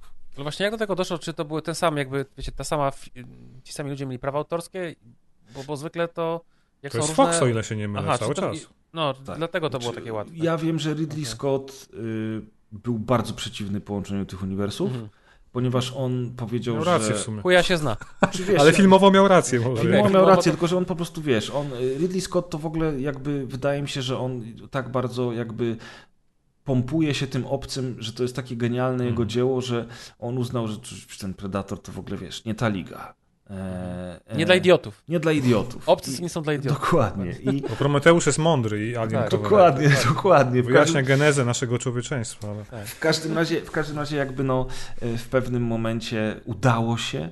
Ten hint w Predatorze 2 był, był, był znaczący. Ja tylko chciałem powiedzieć, że Predator 2 mi się e, podoba, bo wiele ludzi Ja go lubię, krytykuje. Ale powiem wam, że teraz jak oglądałem go, żeby sobie przypomnieć film po latach, właśnie w Mhm. ramach przygotowania do tego dzisiejszego naszego nagrania, to jednak dwójka postarzała się dużo bardziej niż pierwsza część. Mimo tego, że jest młodszym filmem. Bo tam są I- efekty chyba CGI-owo takie dziwne, nie? To Tego jest jego- raz. Dwa, że ona jest momentami taka trochę kiczowata. To też, znowu, to też znowu jest to kino lat 90., które mam wrażenie, że po latach wypada gorzej niż kino lat 80. Tak, ale zwróć uwagę na ciuchy, na przekombinowane bronie, uzbrojenie. Jakieś miał jakieś przyszłości dziać, no nie? Ten, ten, ten Predator. Tak, on się dzieje, Predator 2 dzieje się 10 lat po, po Predatorze 1, czyli w, według 97. historii to jest 97 rok, czyli, ale to też Daleka nie jest przyszłość. No, no, tylko właśnie oni tam jakoś nie bawią Tak, się ucieczka z Nowego Jorku. przyszłość. No, no, no, no. Ale, ale, ale rzeczywiście no, film był średnio przyjęty. Ja go lubię do dziś, chociaż teraz oglądając go właśnie parę Trąci tygodni myszką. temu, to on, on troszeczkę kiczowaty jednak jest. I super jest to poszerzenie tego uniwersum. Właśnie ten statek e, predatorów na końcu. To, że ich jest więcej, że oni honorują tego policjanta, wręczając mu broń jako nagrodę. To, że na ścianie trofeów widzimy czaszkę obcego. To wszystko pokazuje, że była to jakaś myśl i to szło w jakimś kierunku, ale, ale film jest dużo gorszy niż, niż pierwowzór. No i później, po latach. E, 20 lat chyba, nie? Czy Nie aż tyle. 24. 9 tak. 24. po A, latach mówicie o powstaje- AVP, ja chciałem powiedzieć o Predatorze Depredators. Nie, nie, o Predators mówimy. Y, Po latach powstaje, 20 lat. powstaje Predators. Y, Nie będziemy się zagłębiać w ten Ponad. film. On traktuje o tym, że porywa się grupę różnych y, zabójców tak naprawdę. Żołnierzy, kryminalistów i Wojowników. psychopatów. Tak, wojowników na inną planetę, gdzie ci predatorzy sobie urządzają takie igrzyska i polują na tych ludzi. To jest niezły film. On ma parę fajnych pomysłów. Przede wszystkim wprowadza nową rasę predatorów, tak zwanych superpredatorów, która jest większa i, i, i- jakby lepsza klasowo od tych oryginalnych predatorów, których poznaliśmy w dwóch pierwszych filmach. Okazuje się, że ci predatorzy, którzy przy- przyjeżdżają na Ziemię i sobie na nas polują, to są tacy kurwa zwykli chłopi, wiesz. Dlatego A- przegrywają ciągle. tak, dlatego ciągle przegrywają. A tymczasem, a tymczasem szlachta wcale nie przylatuje na Ziemię, tylko porywa ludzi z Ziemi, zrzuca sobie ich na jakiejś planecie i sobie tam na nich poluje. W ogóle wiesz, jednocześnie polując też na te, na te gorsze predatory, nazwijmy to. Także to, to uniwersum znowu nam się poszerza, robi się coraz więcej wątków. To nie zawsze jest dobre. Ale Znaczy, ja ten ten film film... pamiętam, wiesz co, ten film pamiętam tylko dlatego, tak wchodzą ci słowo, że No. Lawrence Fishburne i Adrian Brody świetnie zagrali. Naprawdę byłem zaskoczony, że to nie jest film wysokich lotów, no bo nie o to chodziło, ale oni, oni byli fantastyczni. No. Tam jest dużo dobrych rzeczy w tym filmie. Naprawdę Pojedynek jest. samurajski na katany. To... Chociażby.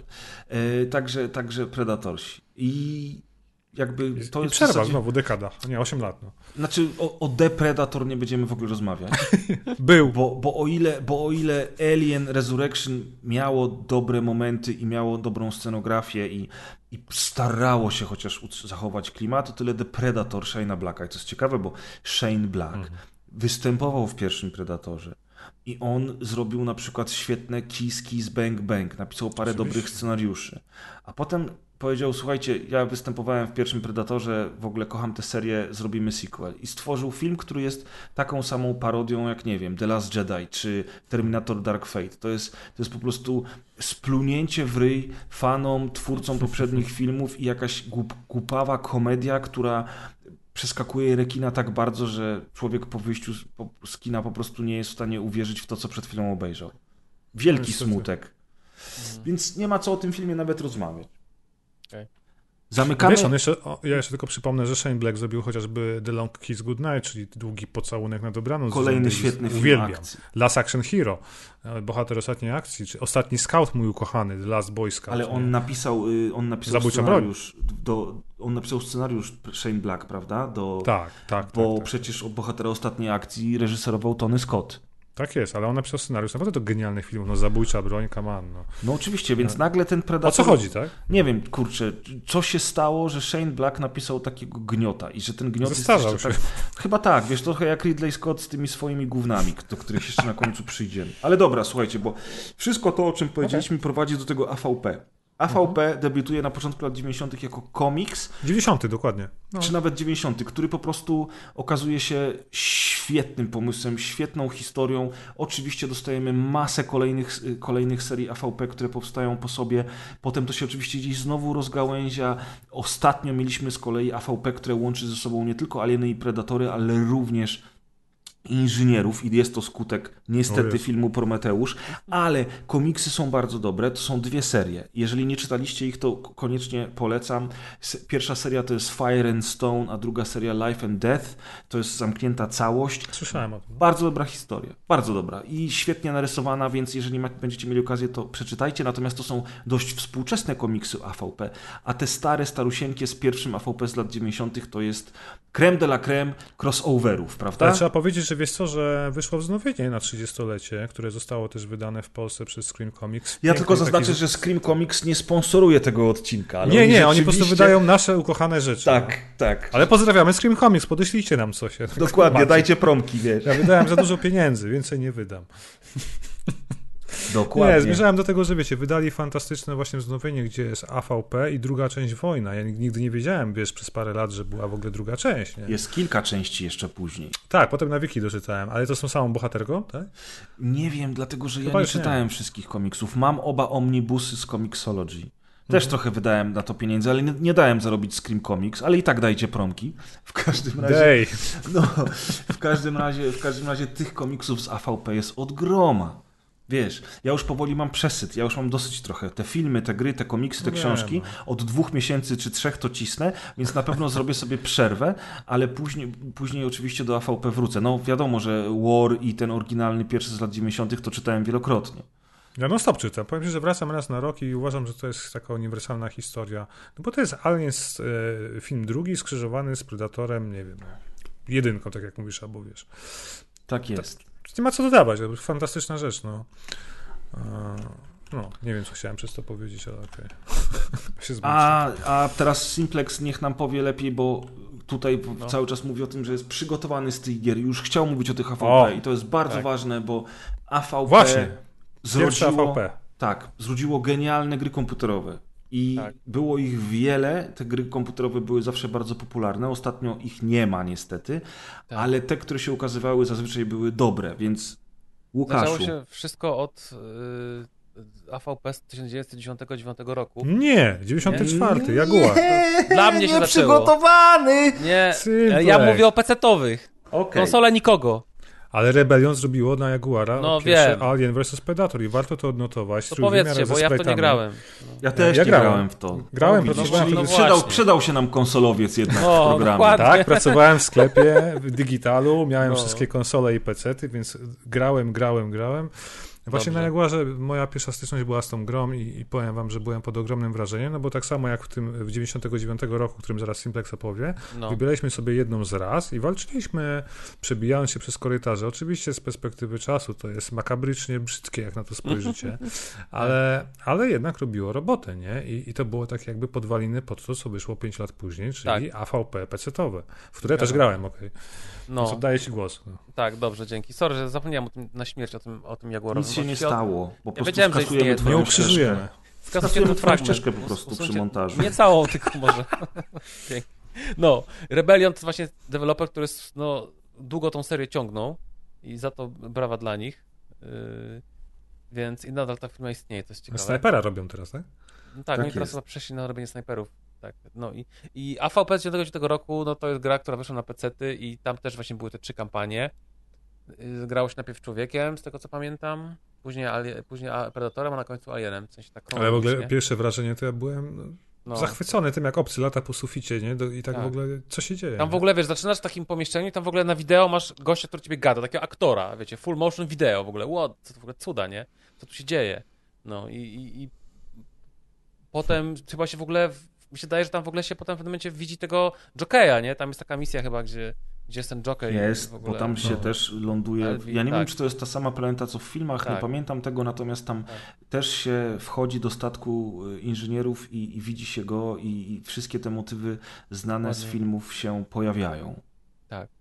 Y, Potem jak się gra Predatorem, to oczywiście jest wszystko ten klasyczny, ten kanoniczny, znaczy to, y, kultowy widok, no, wiecie, ten taki termiczny, nie? Termiczny. Te, te działka, no wszystko to jest pięknie zrobione. Yy, I, I potem obcym, na- na- najdziwniejsza jest ta kampania obcych, bo tam się w ogóle biega po ścianach. I się strasznie łatwo jest, pamiętam, że tam się strasznie łatwo zdezorientować, bo tam się nagle zmienia cała perspektywa. No, nie biegamy na ścianę i nagle ściana jest podłogą. Cały poziom jakby się obraca. Ja pamiętam, że to mi straszne problemy sp- sprawiało. Ale radość przebijania wysuwaną Ta- szczęką tak. żołnierzy była, w, wiesz, Tak, tak. I w ogóle na początku się w ogóle zaczyna chyba tak, że chyba w ogóle, nie pamiętam czymś tam już myli z tym z 2010 czy, z- czy z czego, ale tam pamiętam, że chyba się przebijało chest- chestbursterem w ogóle yy, klatkę, tylko to mogło być tutaj To chyba było w późniejszych Później, częściach. tak, Mi się chyba wydaje, tak. że to było w AVP2. Możesz, możesz mieć. A, a może, a może. No i właśnie, potem, potem wyszło. W ogóle, ta, w ogóle ta gra dostała taki re, remaster. Coś Tak, taką wersję z dodatkiem dostała, nie? Później, Tak. ta, ta pierwsza część AVP. Ona się nazywała Alien. Predator Classic 2000, bo w ogóle, bo to jest ciekawe, ta gra na, początku albo nie miała w ogóle save'ów, jakoś tak było, że ona w ogóle nie miała save'ów chyba i oni je dodali Tam się, przecho- tam się przechodziło Tak. chyba z misji na misję i jeżeli zginąłeś, to musiałeś Tak. zaczynać całą misję Ale od nowa. później i to dopiero się te spaczowali. misje... Checkpoint był po przejściu misji, przed kolejną Tak, misją, ale nie? później to, to zmienili i dodali save'y i można było na przykład sobie ustawić, że miałeś na przykład trzy save'y na całą misję, nie? Jedną, więc to też trochę było ułatwione, bo to jednak było frustrujące, zwłaszcza, że od Tak, obcego bo ta można gra w było ogóle była wymagająca. Ona była mega trudna, tak. Tam. Tak. I była też straszna. Jak grało się jako Tak, Marine, to była straszna. tak. Facehagery skaczące na twarz Oczywiście. wywoływały zawały serca. Tak. Y, Poza tym, że były trzy kampanie, właśnie No. Predatora, y, Ksenomorfa i Człowieka, to był też multiplayer, który miał kilka trybów. A, I multiplayer też był świetny. Oj tak. To był hit w ogóle kafejek internetowych. Kurde, jeszcze grałem na PC-tach wtedy, no. A to powiem wam, że to, to tego to nie znałem. Tak, na LAN, LAN party się robiło za VP, to Tak, faktycznie był tak. hit. no. Myśmy, chodzili, myśmy chodzili do kafejek z kumplami, żeby, żeby grać tam w ten tryb jakiś przetrwania czy czegoś takiego, gdzie, gdzie atakowały cię hordy obcych, ty się musiałeś bronić. Trybów było kilka, gra naprawdę wyjątkowa, ale po latach, powiem wam szczerze, że jak wróciłem do tej O. wersji 2000, to jest już tak archaiczna, Tak. że nie ma po co do niej wracać dzisiaj. Po prostu prawda. nie ma po co. I w sumie A powiem może- wam, że ta... No. Nie, ja się zastanawiam, czy są tak młodzi słuchacze, którzy nie wiedzą, co to są kawiarenki internetowe. Mhm, Czy trzeba mhm, wyjaśnić, czy nie. Myślę, Że że, że chodziło od, od tego mają Google. Tak. Okej. Wiecie, a ta druga część też mi się wydaje, że ona się już słabo zestarzała. Ta AVP2 to jest w ogóle tego ciekawe, nie tego nie robił Rebellion, tylko Monolith i oni Tak robili jest. to na, na tym swoim silniku Litek. Shogo. A to był li, li, Tak, Shogo Shogo i Blood Tak, i 2 ten- też były na tym silniku. I no, no One Lives No Forever, Forever super, 2. super O, gra. o, o, o. Jed, no. Tylko niestety ten silnik się bardzo źle, że tak powiem, yy, zestarzał i on po prostu, od, odpalenie tych gier na współczesnym PC-cie to jest generalnie yy, koszmar. Znaczy, przede wszystkim AVP nie da się dostać cyfrowo w tej chwili No. nigdzie, więc trzeba mieć wersję na płytach. I Albo mi się pirata. udało. No albo pirata, ale, ale piractwo mimo no taki- wszystko. Tutaj, takich starych gier, których nie można gdzie dostać, to wiesz. Wiesz, nie można tego No. nigdzie dostać w dalszym ciągu. Ja myślę, że prędzej czy później to się pojawi na GOG. Nie wiem jak kwestie licencyjne, natomiast AVP2 można uruchomić na współczesnych sprzętach, ale są faktycznie różne problemy No. z nim. Znaczy, nie mówię, że nie da, tylko są problemy. Tak, a szkoda, bo ta gra nadal jest gameplayowo bardzo dobra i, No. i w nią dalej da się grać. ten początek, gdzie po prostu yy, ten początek, gdzie idziemy tymi ma marinesami, takim całym zespołem i tam spotykamy tą... Rafał, przestań palić, proszę cię. Bo myślisz, że tego nie słychać? Słychać, słychać. Ty, Schowałem się pod biurkiem, przepraszam. Wybaczcie. Może nie będzie tego słychać już po, po remasterze dźwięku, no, ale... musi, będzie musiał Razer. to Pozdrawiam zrobić. Razera, ściskam, proszę usuń to. Nie no dobra, nie było tragedii. No, mów dalej, Simplex. I mnie to rozpraszało strasznie, więc sorry. Triggered. Tak. Jak nie puszka, to, to to. No i tam były... No i też właśnie pamiętam, że były te fajne trzy kampanie, yy, fajnie to rozwijało lore. No, gra, no i gra miała, no już była lepsza, była, miała lepszą grafikę, lepszą grywalność, mechanikę od mimo że tak dużo czasu nie minęło między tymi częściami, ale to wtedy były te czasy, kiedy, kiedy rozwój gier był bardzo szybki jeszcze. Yy, Więc potem był taki dodatek w ogóle do niej z jakimiś takimi yy, rosyjskimi postaciami, już nie pamiętam dokładnie, co tam się działo. Był taki ale... dodatek i tam faktycznie była dodatkowa kampania do tego. Tak, A te tak, rosyjskie postaci to są właśnie te postaci Dunia. pewnie, które były też w, w, w Obcym 3 u Gibsona, nie? Tak Czyli jest. ten kosmiczny Aha, no Związek. Radziecki. Tak, dokładnie. Widzisz, teraz wszystko się, że tak powiem, yy, tak, Zazębia. Pr- Primal Hand nazywało. I tam w ogóle był Predalien, tam było... Tak, tak, Tak, tak. tam w ogóle tak. miałeś Czyli, czyli, czyli taki Predaliena. obcy, który wyskoczył z Predatora. Bo to już są czasy filmów Andersona, prawda? Nie, to był 2003 rok. To To było jeszcze. Ander- Anderson to było, w 2004 był pierwszy AVP, Okej. czyli to, to było jeszcze wcześniej. Ja pamiętam, że poznałem Predaliena właśnie w tej grze No, i dopiero potem on się pojawił w filmach AVP. Ja przepraszam, ale w ogóle nie pamiętam filmów AVP, bo ich nie uznaję za cokolwiek Mm. godnego uwagi. Nie przejmuj się, nie przejmuj się, to- ale chwilę tam im jeszcze no, poświęcimy. jeszcze na ostatnia gra, ostatnia gra Uniwersytetu VP, którą ja kojarzę, to chyba wróciło do Rebelionów. W 2010 roku wyszła taka gra, Tak. Mhm. która jest fajna. Uważam, że ona, ona nie miała dobrych ocen, ale ja uważam, że ona była w porządku. Ona była w porządku, może była trochę drewniana, zwłaszcza Tak. jeżeli chodziło o, o granie Predatorem, natomiast ja pamiętam, że poza samym przejściem wszystkich trzech kampanii, to spędziłem też ze znajomymi dużo Multi? czasu w multi, bo znowu to było dobre multi. I AVP 2010 rzeczywiście było całkiem spoko grą, to była ostatnia gra AVP, która się Niestety. ukazała. Tak. Ja wam powiem, dlaczego Rebellion już nie robi dalej AVP. No. E, Przy okazji bodajże Zombie Army 4, czy jak to tam się nazywało, e, drogą mailową miałem okazję porozmawiać z jednym O. z przedstawicieli O. Rebeliona. I oni, on mi napisał, że powód jest prosty. Oni już nie mają praw do marki. O, Wiesz, umowy licencyjne i tak dalej, i tak dalej. I w pewnym momencie po prostu Szkoda. umowa wygasła i oni po prostu nie mogą robić dalej gier z AVP. hmm. Ale nikt nie robi. Dlaczego? Jakby Nie mam pojęcia. W ogóle tak- mam wrażenie, że, że, że, że, gry z obcego Predatora i z ułączonego uniwersum AVP e, mają ten sam niefart, y, znaczy może nie tak duży, ale jednak mają niefart, tak jak na przykład gry z uniwersów Warhammera i Warhammera 40 tysięcy. Ale wiecie, to nie jest tak, że, że Sega mia, miała, czy ma jakieś prawa do gamingowych wersji obcego Predatora, a teraz jak Disney ma Foxa resztę, to jakieś tam batalie toczą prawnicy i może tak to wygląda. Nie wiem, spekuluję oczywiście głośno, ale, ale, ale, ale coś mi tu też faktycznie nie gra, że nic się nie dzieje od czasu Alien Colonial Marines i Isolation, Alien Isolation w zasadzie. E, Znaczy, bo, ale bo, bo Alien Isolation wyszło po. Colonial Marines i się słabo sprzedało, bo ludzie po Colonial Marines byli trochę zniesmaczeni nadal i, i Isolation, Tak, mimo tego, że Randy. jest świetną grą, tak, dokładnie. to się słabo sprzedało i dlatego jakby Mhm. obie marki przygasły i dopiero teraz ten powrót w postaci E- E- Aliens Fireteam Elite był, ale on nie był zbyt No spektakularny właśnie. i szczerze mówiąc tam sukcesu dużego też nie było. Tam się sprzedało dużo egzemplarzy, ale ta a gra... kto wydał Fire, Fire Elite Team właśnie? To Sega? nieznany wydawca. Jakiś Ale taki wydawca, ale nie Sega? wiesz. Nie, nie, nie, to nie jest Sega. Czyli już nie mają praw, czyli, czyli Nie, podejrzewam, nie, podejrzewam, że to nie jest tak, że Sega nie ma praw. Ja podejrzewam, że te prawa są sprzedawane różnym... Ad hoc. Tak samo jak z Warhammerem, wiesz. Y, Stary, gr- grę zrobiło Co- Cold Iron Studio, bardzo znany wydawca, znaczy bardzo znany deweloper, Cold Iron Studios, o którym nikt nie słyszał, Tak. który w ogóle nie ma e, nawet strony na Wikipedii. To jest ich A- pierwsza gra chyba w ogóle. Tak, no dokładnie. No. Ale twój A- sequel, twój kochany sequel Alien Isolation, czyli No, Alien wiem, Blackout, niech to wiesz kto wydał? Trzech producentów miało, D3Go, Fox Next. Nie nazywaj jakiś. tego nawet sequelem, stary, bo Ale to jest obrażasz- sequel. To nie jest sequel. To są dalsze losy Amandy Ripley, no, bohaterki Alien Isolation, no.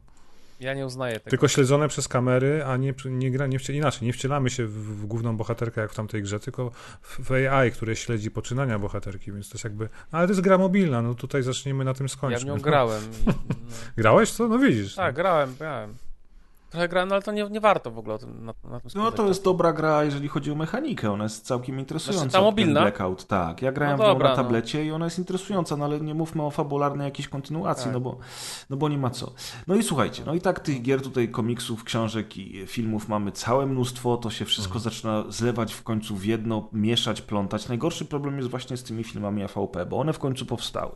Powstały dwa filmy i były dosyć przeciętne. Pierwszy jeszcze jako tako ludzie wspominają, drugi wszyscy hejtują. Ja z kolei mam odwrotnie, ten drugi podobał mi się bardziej. Mm, Ciekawostka. Jak oglądałem końcówkę AVP pierwszego specjalnie, żeby sobie chociaż trochę przypomnieć, to Królowa Obcych w AVP, zrobiona od początku do końca w komputerze, tak jak już dzisiaj wspomnieliśmy, wygląda dużo gorzej niż Królowa Obcych z y, Aliens. Filmu, Wow. który ma 20 lat więcej, prawda? Więc jakby no, to CGI z przełomu To poszło wieków- nie tak. no CGI z przełomu wieków, tak. tak samo jak pierwsze gry w pełnym 3D z przełomu wieków, niestety bardzo brzydko się Jezu, zestarzały. ponad ćwierć wieku różnicy, Jesus Christ. E, Filmy AVP wprowadzają też pewien zamęt, ponieważ e, tutaj już w ogóle nic się kupy nie trzyma z filmami e, o predatorach i obcych. Pojawia się znowu Lance Henriksen w postaci Bishopa, tego Charlesa Bishopa Waylanda, czyli założyciela całego Wayland. To jest inny Bishop niż ten Bishop w Alien 3, bo Bishop w Alien 3 to jest, słuchajcie, Michael Bishop i okazuje się, że Michael Bishop nawet nie jest spokrewniony z oryginalnym Bishopem, ale jakoś tak się składa, że był do niego bardzo podobny, miał to samo nazwisko i stworzył w ogóle model androida Bishopa, którego znamy z filmu Aliens. Co za przypadek. Człowieku, tam.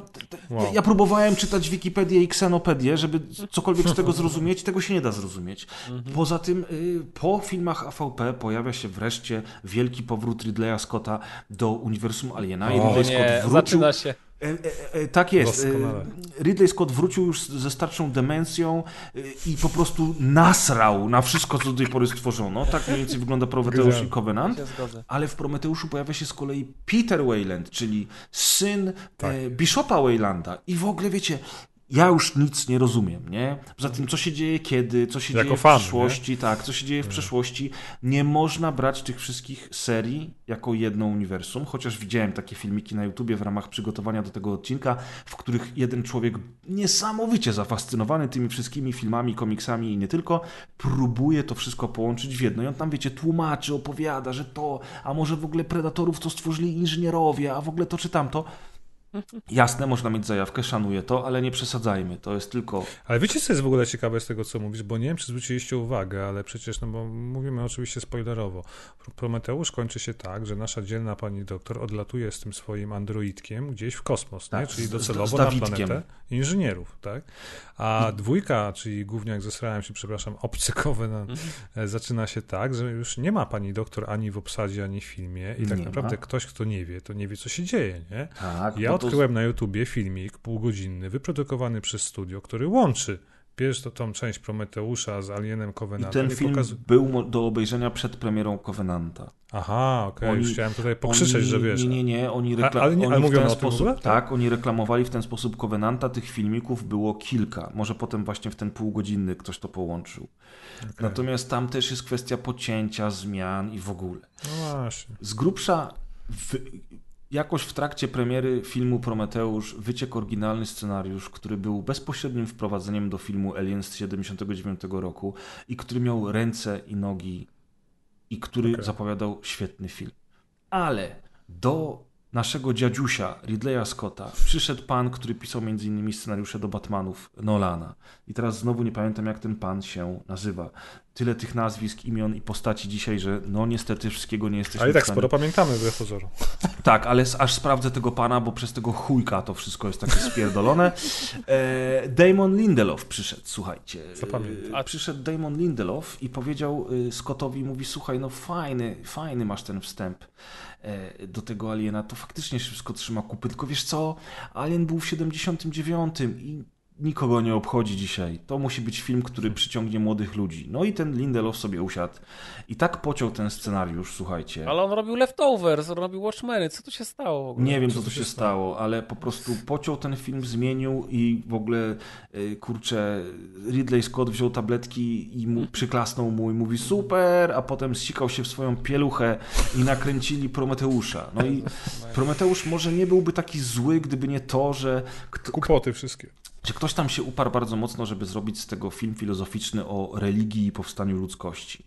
I co, Ale wiesz, to jeszcze się broni na swój sposób, nie? Okej, zróbmy o tym film, ale kiedy dostajesz sequel, w którym już nawet nie ma wzmianki o tym, skąd się wzięła ludzkość, tylko tak naprawdę idzie w stronę z tego, skąd się wzięło ksenomorfy, to Tak. się w ogóle ku- kupy nie I, trzyma. i, i, I w ogóle przede wszystkim jakby nagle się okazuje, że jakiś android, który był zły na to, że jego, jego ojciec, prawdziwy człowiek, nie kochał go tak, jak kochał innych ludzi, postanowił sam zostać Bogiem, stwórcą i stworzył obcych na podstawie obcych, których I w stworzyli ogóle dokonali tego, genocide, jak to się mówi. e, Tak, ludobójstwa, ludobójstwa. Ludobójstwa, tak. Czy Holokaust ogólnie, to, to jest... Tak. Ja nawet nie, nie jestem w stanie wytłumaczyć tego, co się dzieje w Kowenancie. Ja też nie. Y, Nie chcę nawet o tym rozmawiać. Co ciekawe, nie wiem czy wiecie, co ciekawe, nie wiem czy wiecie, ja ostatnio, y, ja ostatnio właśnie robiąc ten research natknąłem się na taką informację, że ta planeta, na którą przylatuje David i na którą zrzuca całe to Black Goo, dokonując właśnie ludobójstwa, to jest planeta innej rasy stworzonych przez inżynierów, tak samo jak Ziemia. To nie są inżynierowie. Świetnie. Czekamy na część trzecią. To zmienia wszystko. Stary, po prostu tam jest taki bełkot, że to się w głowie nie mieści. I teraz jakby nie będziemy o tym rozmawiać, jeżeli chodzi o fabułę. Problem poczekaj, bo, jest taki. bo No. Ridley Scott chyba nie dożyje trzeciej części, bo teraz Gladiatora 2 będą robić, nie? Czy już robią? Nie wiem, czy dożyje, czy nie dożyje, wiesz, ja... ja nie życzę mu źle, no, Tak, niech on żyje, niech on żyje, wiesz, jak najdłużej, tylko niech już nie, nie, nie tyka Niech tego obcego człowieku, bo No ten serial może mityczny, co mówiłem, wyjdzie. O, nie. Wiesz, y, w każdym razie, w każdym razie chodzi mi o to, że po prostu czemu Mhm. pierwszy obcy był taki fascynujący? A mianowicie dlatego, że był o czymś nieznanym. Hasło reklamujące ten film, czyli w kosmosie nikt nie usłyszy twojego krzyku, jest genialne. To, że tego obcego nie widzimy za bardzo i nie wiemy, czym jest, jest genialnym pomysłem. Ten, ten cały oczywiście wstęp, e, ten statek e, e, Space Jockeyów, czy tam inżynierów, to wszystko, że skądś to się wzięło, czym są te jaja, gdzie oni je przewozili, to jest świetne. Ale tego nie trzeba było tłumaczyć. Dokładnie. Tego nie trzeba było tłumaczyć. A na głupi sposób jeszcze. Dokładnie, a Tak. Scott wziął się za tłumaczenie wszystkiego. Jak ja poczytałem y, o, o, później wersjach scenariusza, których było chyba z pięć dla Prometeusza i No dla ja już nie Covenanta. pamiętam dzisiaj, bo mieliśmy to Black Goo, gdzie były jakieś e, bakterie, które Wiesz, co robiły? Przypomnijcie mi w ogóle. To nawet. było jakieś. y, Słuchaj, to jest lepsze. Y, Inżynierowie. Zupa, tak? y, Nie, według zapisków producentów i scenarzystów, według tego wszystkiego, co jest w filmie dokumentalnym dołączonym do Prometeusza albo do Covenanta, teraz nie pamiętam. Według wszystkich starych scenariuszy okazuje się, że inżynierowie są tak zaawansowaną technicznie rasą, których, której nie interesuje już kultura w stylu muzyki czy malarstwa, a którzy chcą się, uwaga, uwaga, przenieść do innego wymiaru, żeby bytować tam, uwaga, uwaga, jako byty elektryczne, Cyfrowe, tak? Do VR-a chcą przejść. chcą przejść do VR-a, to wyobraźcie sobie, że oni jakby zatracili zdolność reprodukcji, która, po- ponieważ w trakcie ewolucji swojej rasy zatracili podział na płeć. Już się zgubiłem, czyli, ale zanim No, się przenieśli A do wyobraź sobie, Dominion, że ja to wszystko oglądałem na YouTubie, żeby wam o tym teraz powiedzieć. O Boże. I teraz słuchaj dalej. Oni, oni, oni, bo oni grali w Halo i zobaczyli Prometean, wiesz, i tam te inne rasy. Tak jest. I wiesz, i w pewnym momencie w ogóle się okazuje, że oni teraz, żeby znaleźć sposób na, sposób na reprodukcję, szukają tego sposobu i nie mogą go znaleźć. Aż w końcu trafiają na coś, co zapładnia jednego z nich, coś na zasadzie facehagera i z tego jednego z nich wychodzi taka postać bardzo podobna do obcego. To jest ta postać, która jest na muralach w Prometeuszu, na ścianach i tak dalej, i w Covenancie chyba też. I ta postać nazywa się Dikonem, pierwszym Dikonem. I oni z krwi tego Dikona, wyobraźcie sobie, dostają wreszcie, czyli to jest to Black Goo. To genetyczna. Tak, dostają materiał genetyczny, którym są w stanie tworzyć życie. I jednym z pierwszych y, żyć, które tworzą, to jest stworzenie Ziemi naszej. Bo to, co jest w otwarciu Prometeusza, to ten koleś w tym słoiczku wylewa Tak do, jest. Oceana, do, do oceanu, Wodospadu. to jest krew tego pierwszego Dikona, słuchajcie. Rozumiecie? Nadążacie jeszcze, bo ja już się sam zgubiłem. Głębokie. I potem, słuchajcie, pierwszy Dikon umiera i oni znowu tracą możliwość reprodukcji, więc genetycznie odtwarzają coś na wzór tej krwi. I tym czymś jest właśnie Black Goo, czyli maś, która w, w dotknięciu czegokolwiek genetycznie modyfikuje to coś w inne, Ale poczekaj, mamy tą straszne życie. Mamy tą maść, ale jak lądują na tej planecie w Prometeuszu, to ten ta. Oczywiście pomijając głupoty, że koleś nie wie gdzie iść, więc idzie w inną stronę i tam się, nie wiem, potyka coś tam. I tam są jakieś takie rośliny, czy takie żywe organizmy, które. Ale ty coś... mówisz o Kowenancie już. O, pro, nie, Pro- Prometeuszu. Tam na samym początku, jak lądują i, zwiedzają to, wiesz, jaskinie, kurwa, czy statek. A, tam są takie, nie, tam są takie penisy wychodzące białe, Dokładnie. tak? O to ci chodzi. ale, to już nie, to, ale to wychodzi z tego Black Goo, czy to jest coś innego w tym? To też jest, to też jest rezultat Część Black, Goo. Wszystko, co się dzieje w Covenancie i w, i, i w Prometeuszu, to jest to pieprzone Black Goo. I w ogóle Okej. ja wam powiem tak. Jak, jak, jak Nie zapewne- wnikajmy. Tak, jak zapewne słyszeliście przed chwilą, zrobiłem dosyć spory No tak. research. Głowa mi od tego spuchła.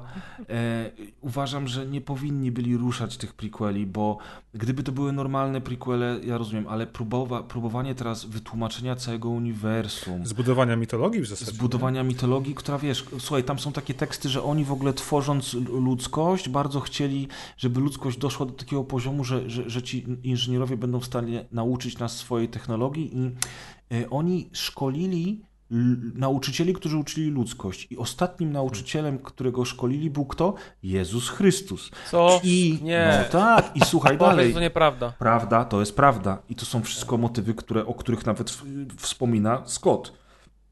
I wyobraźcie sobie, że jak Jezusa Chrystusa w końcu ukrzyżowano, to inżynierowie się wkurwili, bo okazało się, że w tej mieszance genetycznej jest coś, co powoduje, że ludzie są brutalni, źli i w ogóle oni takich nie Czekaj, chcieli. skąd To jest wziąłeś? jebał, tak?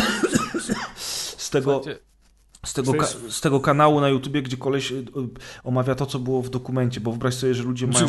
Słuchaj, ludzie mają taką zajawkę, że w tym dokumencie pojawiają się fragmenty scenopisów, które nie są nigdzie opublikowane. I oni te fragmenty wzięli, połączyli, dopisali brakujące słowa, których nie widać na ekranie co? i to wszystko z tego wyciągnęli.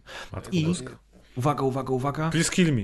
Jak inżynierowie zobaczyli, że Jezusa Chrystusa ukrzyżowano, to się tak wkurwili, że załadowali ten statek pełen tego Black Goo i mieli lecieć z nim na ziemię, żeby ziemię rozpierdolić. Bo to w filmach się pojawia. Zapom- ale, Ale zapomnieli, zatankować pewnie z Tak, zbiornika i i nie dolecieli. dlatego w Prometeuszu Pomylili zostali tam, planety. gdzie zostali. Wiecie, łeb od tego pęka. To Słuchajcie- były naprawdę dobre historie science fiction, gdzie potwory mordowały ludzi, nie? I to było spoko. A, a, a to, co zrobił Scott teraz z Prometeuszem i z Covenantem, to po prostu aż szkoda strzępić ryja. To, to, to ja, ja na koniec, wiecie, na takie jakby, nie wiem jak to nazwać, żeby zetrzeć to wrażenie, to powiem żart o Jezusie Chrystusie. Okej, Ale No, że Patty- cenzuralny. Ale że Patty zmartwychwstał, czy co? Nie, nie, nie, nie. Tak mi się po prostu skojarzyło, wam powiem.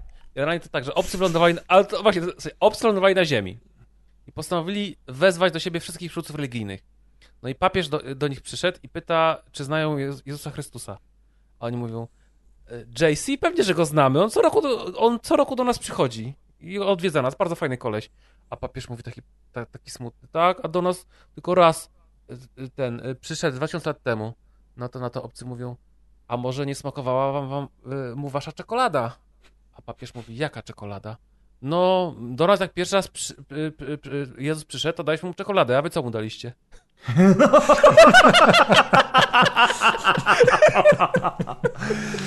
To ja już na absolutny, żart na koniec.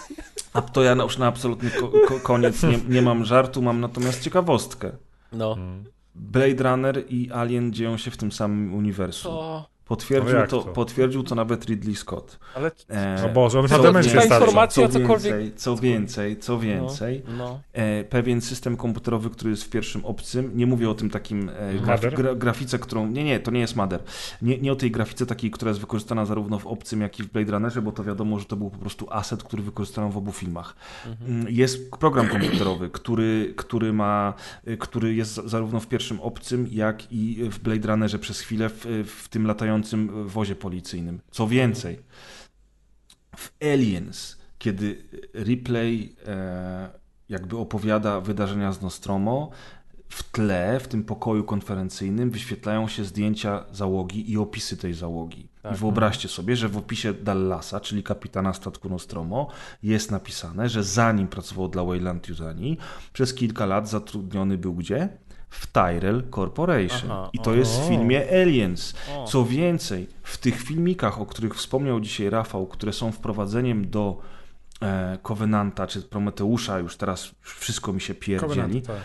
jest fragment o Peterze Waylandzie, który prowadzi TED Talk i on w tym TED Talk opowiada o swojej karierze, o swoich pomysłach i o wszystkim. I co mówi w TED Talk? Że jego mentorem jest człowiek, który prowadził wielką korporację naukową i miał jako swój budynek główny piramidę. I on mówił temu człowiekowi wielokrotnie, że tworzenie androidów, czyli takich, wiecie, przypominających ludzi maszyn biologicznych, jest lepsze od tego, co robił ten jego mentor, a mianowicie on tworzył replikantów, którzy byli genetycznymi abominacjami. I to pada w tych filmikach do Prometeusza czy tam Covenanta. Więc okazuje się, że to wszystko jest jedno uniwersum. Trochę to skomplikowane znowuż, nie? Bo jakbyśmy chcieli teraz połączyć fakty, to to w ogóle się nie trzyma kupy. Jest to głównie forma easter eggów i takich smaczków, No. które przemycają producenci. To nic nie zmienia tak naprawdę. Jakby. To nic nie zmienia, ale taka No, ciekawostka. Okej. To... Niezłe. No i w ogóle to film Soldier z Kartem Russellem jest też Tak jest, y, jakby sequelem Blade Runnera, dzieje się w A, tym samym tak. uniwersum. Na, tych, na off-worldzie tak zwanym. Na Offworldzie tak zwanym dokładnie, ale to... Wspaniała rola Kurta Russella, który w zasadzie nic nie mówi przez cały film. Ten film w sumie jest strasznie kiepski. Ja sobie go Ale ja ostatnio lubię, wiesz, odświeżyłem. jakoś tak, takie 90 końcówka, czy początek 2000 końcówka 90 chyba, tak? no Dobrze. jakoś tak, jakoś Ale muzyka tak. była fantastyczna, tam Monster Magnet pamiętam i parę rzeczy. No. O, ja, ja niestety muszę przyznać, że jak wróciłem do niego po latach, to, to oglądałem go z lekkim cringe'em, ale nie, nie, nie żeby była tragedia, no ale wiesz, no gdzie, gdzie Słuchaj, no ja Blade też- Runner, a gdzie Soldier, wiesz. Ja też chciałem, wiesz, trzeci film o Snake'u Pliskinie, ale to też chyba historia na inny odcinek, gdzie możemy o Johnie Carpenterze pogadać. A ich i, i nieudanym, wiesz, ucieczka z LA, która się nie sprzedała i nie było trzeciej Nie było części. trzeciej części. No, no wiecie, tych uniwersów, serii e, filmowych, growych i komiksowych jest tak wiele, że, że to w ogóle można by było cały cykl tylko o tym nagrywać. E, A ja wiem, co chciałem na koniec powiedzieć. Chciałem wszystkim polecić i zachęcić do oglądania Cyberpunka Edge Runners na Netflixie, bo od dwóch dni jest, kiedy nagrywamy ten odcinek podcastu, właśnie dostępny cały serial i ja jestem zachwycony po sześciu odcinkach z dziesięciu, więc wydaje mi się, że dla fanów Cyberpunka i, i dobrego anime to jest super rzecz, więc polecam. Chętnie obejrzę, słyszałem same dobre rzeczy. Simplex widziałeś już? E, Zaczę... og- Nie, jeszcze oglądam sam początek i wygląda ciekawie, ale ja go oglądam w ogóle z angielskim dubbingiem, ponieważ Ja też, nie pasuje ja też, mi dokładnie. oglądanie, bo, bo ciekawe, włączył mi się na Netflixie oryginalnie japoński, ale Tak no nie jest. będę oglądał y, filmu, który... No masz się- anime y, japońskie, No ja wiem, ale jak no, się okazuje, się że dzieje- Night City w Kalifornii No dokładnie. z angielskim dubbingiem. Tak. Szanujmy się. Ale mam tylko pytanie, pytanie jedno, bo ja, y, jeśli chodzi o Deus, tfu, o Cyberpunka, to odpadłem na, po prologu, bo mnie bugi zniszczyły Naprawdę? na premierze. Ja trzy razy Też wiesz o tym, no. No i czekam na, że nam już wszystko naprawią. Chciałem zapytać, czy jak ja nie przeszedłem... Wiemy o co chodzi, wiecie, w, w uniwersum, że są jazzgi, co to są, to jest trauma team i tak dalej. To czy... Słyszałem, że możesz Stark. tak. Możesz oglądać ten serial bez znajomości Absolutnie gry. się nie łączy Aha, z to niczym, tak, tak, tak. tak. Dobrze. Ale, nie- wiesz, ale wiesz, co jest fajne? Mnie strasznie rozpiera duma, jak słyszę polską muzykę w takim A, serialu no, i tam ogólnoświatowym. Podsiadło, nie, na końcu. Podsiadło też jest cały czas się przewija taki melancholijny kawałek, ale dużo jakiegoś polskiego reggae, wiecie, Serio? jakichś takich rzeczy, których nie słyszałem No to wcześniej. ekstra. I, i, I oglądasz taki serial wyprodukowany na skalę No, no. światową, nie? Tak, I tak. muza leci cały czas polska, no mega. Wow. No, Franz Ferdinand. A w ogóle muzykę zrobiła Kira Yamaoka swoją drogą. O. Więc naprawdę, ja wam powiem, jak patrzę na value production tego serialu, to wow, wielkie No. brawo dla CDP-a, nie? Okej. Bo oni są producentem, a Bartek Sztybor zrobił scenariusz ten od komiksów zresztą, które są Mhm. no tak różnie z tymi komiksami. Nie wiem, czy czytacie te, co wychodzą w Polsce. Nie, nie, ja nie czytam. Ja właśnie kupuję, bo kocham ten, ten setting i, Mhm. i nam, niektóre są niezłe, niektóre nie. A, I nie wiem, kto jest showrunnerem. Rafał Jaki chyba też gościu, więc to jest fantastyczne uczucie, nie? Takie, że widzisz, że Polacy for the win. Nie? No, tak, Poland Ball Strong. Dum, o tak, dokładnie. hashtag Polski. Bardzo miły, bardzo miły akcent na sam koniec. Ja tylko chciałem wam pogratulować, panowie, ponieważ w pewnym momencie, momencie, w pewnym momencie ch- chcieliście wymiękać, jak zobaczyliście, Nie. że o samych obcych mieliśmy Nie. godzinę 40. Tym, tymczasem dobiliśmy do dwóch godzin prawie 40 minut, więc Tak gratuluję. Na, roz, na rozgrywce to zazwyczaj jest rozgrzewka dopiero, Jesus. ale to tak. jest dokładka. Nie, do, spoko. Dokładka się też rządzi innymi prawami. E, ja przypominam tylko, że w opisie będą te linki, o których dzisiaj wspominaliśmy na stronie, więc tam z, z, zapraszamy. Zachęcam również do komentowania w komentarzach na stronie pod odcinkiem. E, dziękuję Wam obu za to, że tutaj dzisiaj ze mną wystąpiliście i że mogliśmy sobie tak obszernie porozmawiać o tym temacie i mam nadzieję, że jeszcze coś wspólnie nagramy w niedalekiej przyszłości. Także dziękuję ślicznie. Dzięki. Ja też bardzo dziękuję za uwagę. Mam nadzieję, że nagramy kolejny odcinek o Terminatorze, Robocopie i kolejnych fajnych franczyzach. Może Hongkong, może John Woo. Wiecie, tego jest tyle. Nie wiem, starzy No. jesteśmy i tyle widzieliśmy, że chyba A, jest a ja sprawdzam jako ekspertem, chcę nagrać o boomer shooterach odcinek. E, O. Starych shooterach i współczesnych boomer shooterach i retro shooterach, także coś się kroi. No. Tak jest. Tak jest. Także do następnego razu i trzymajcie się. Hej. Cześć. There's movement all over the place. Five meters, man. Four.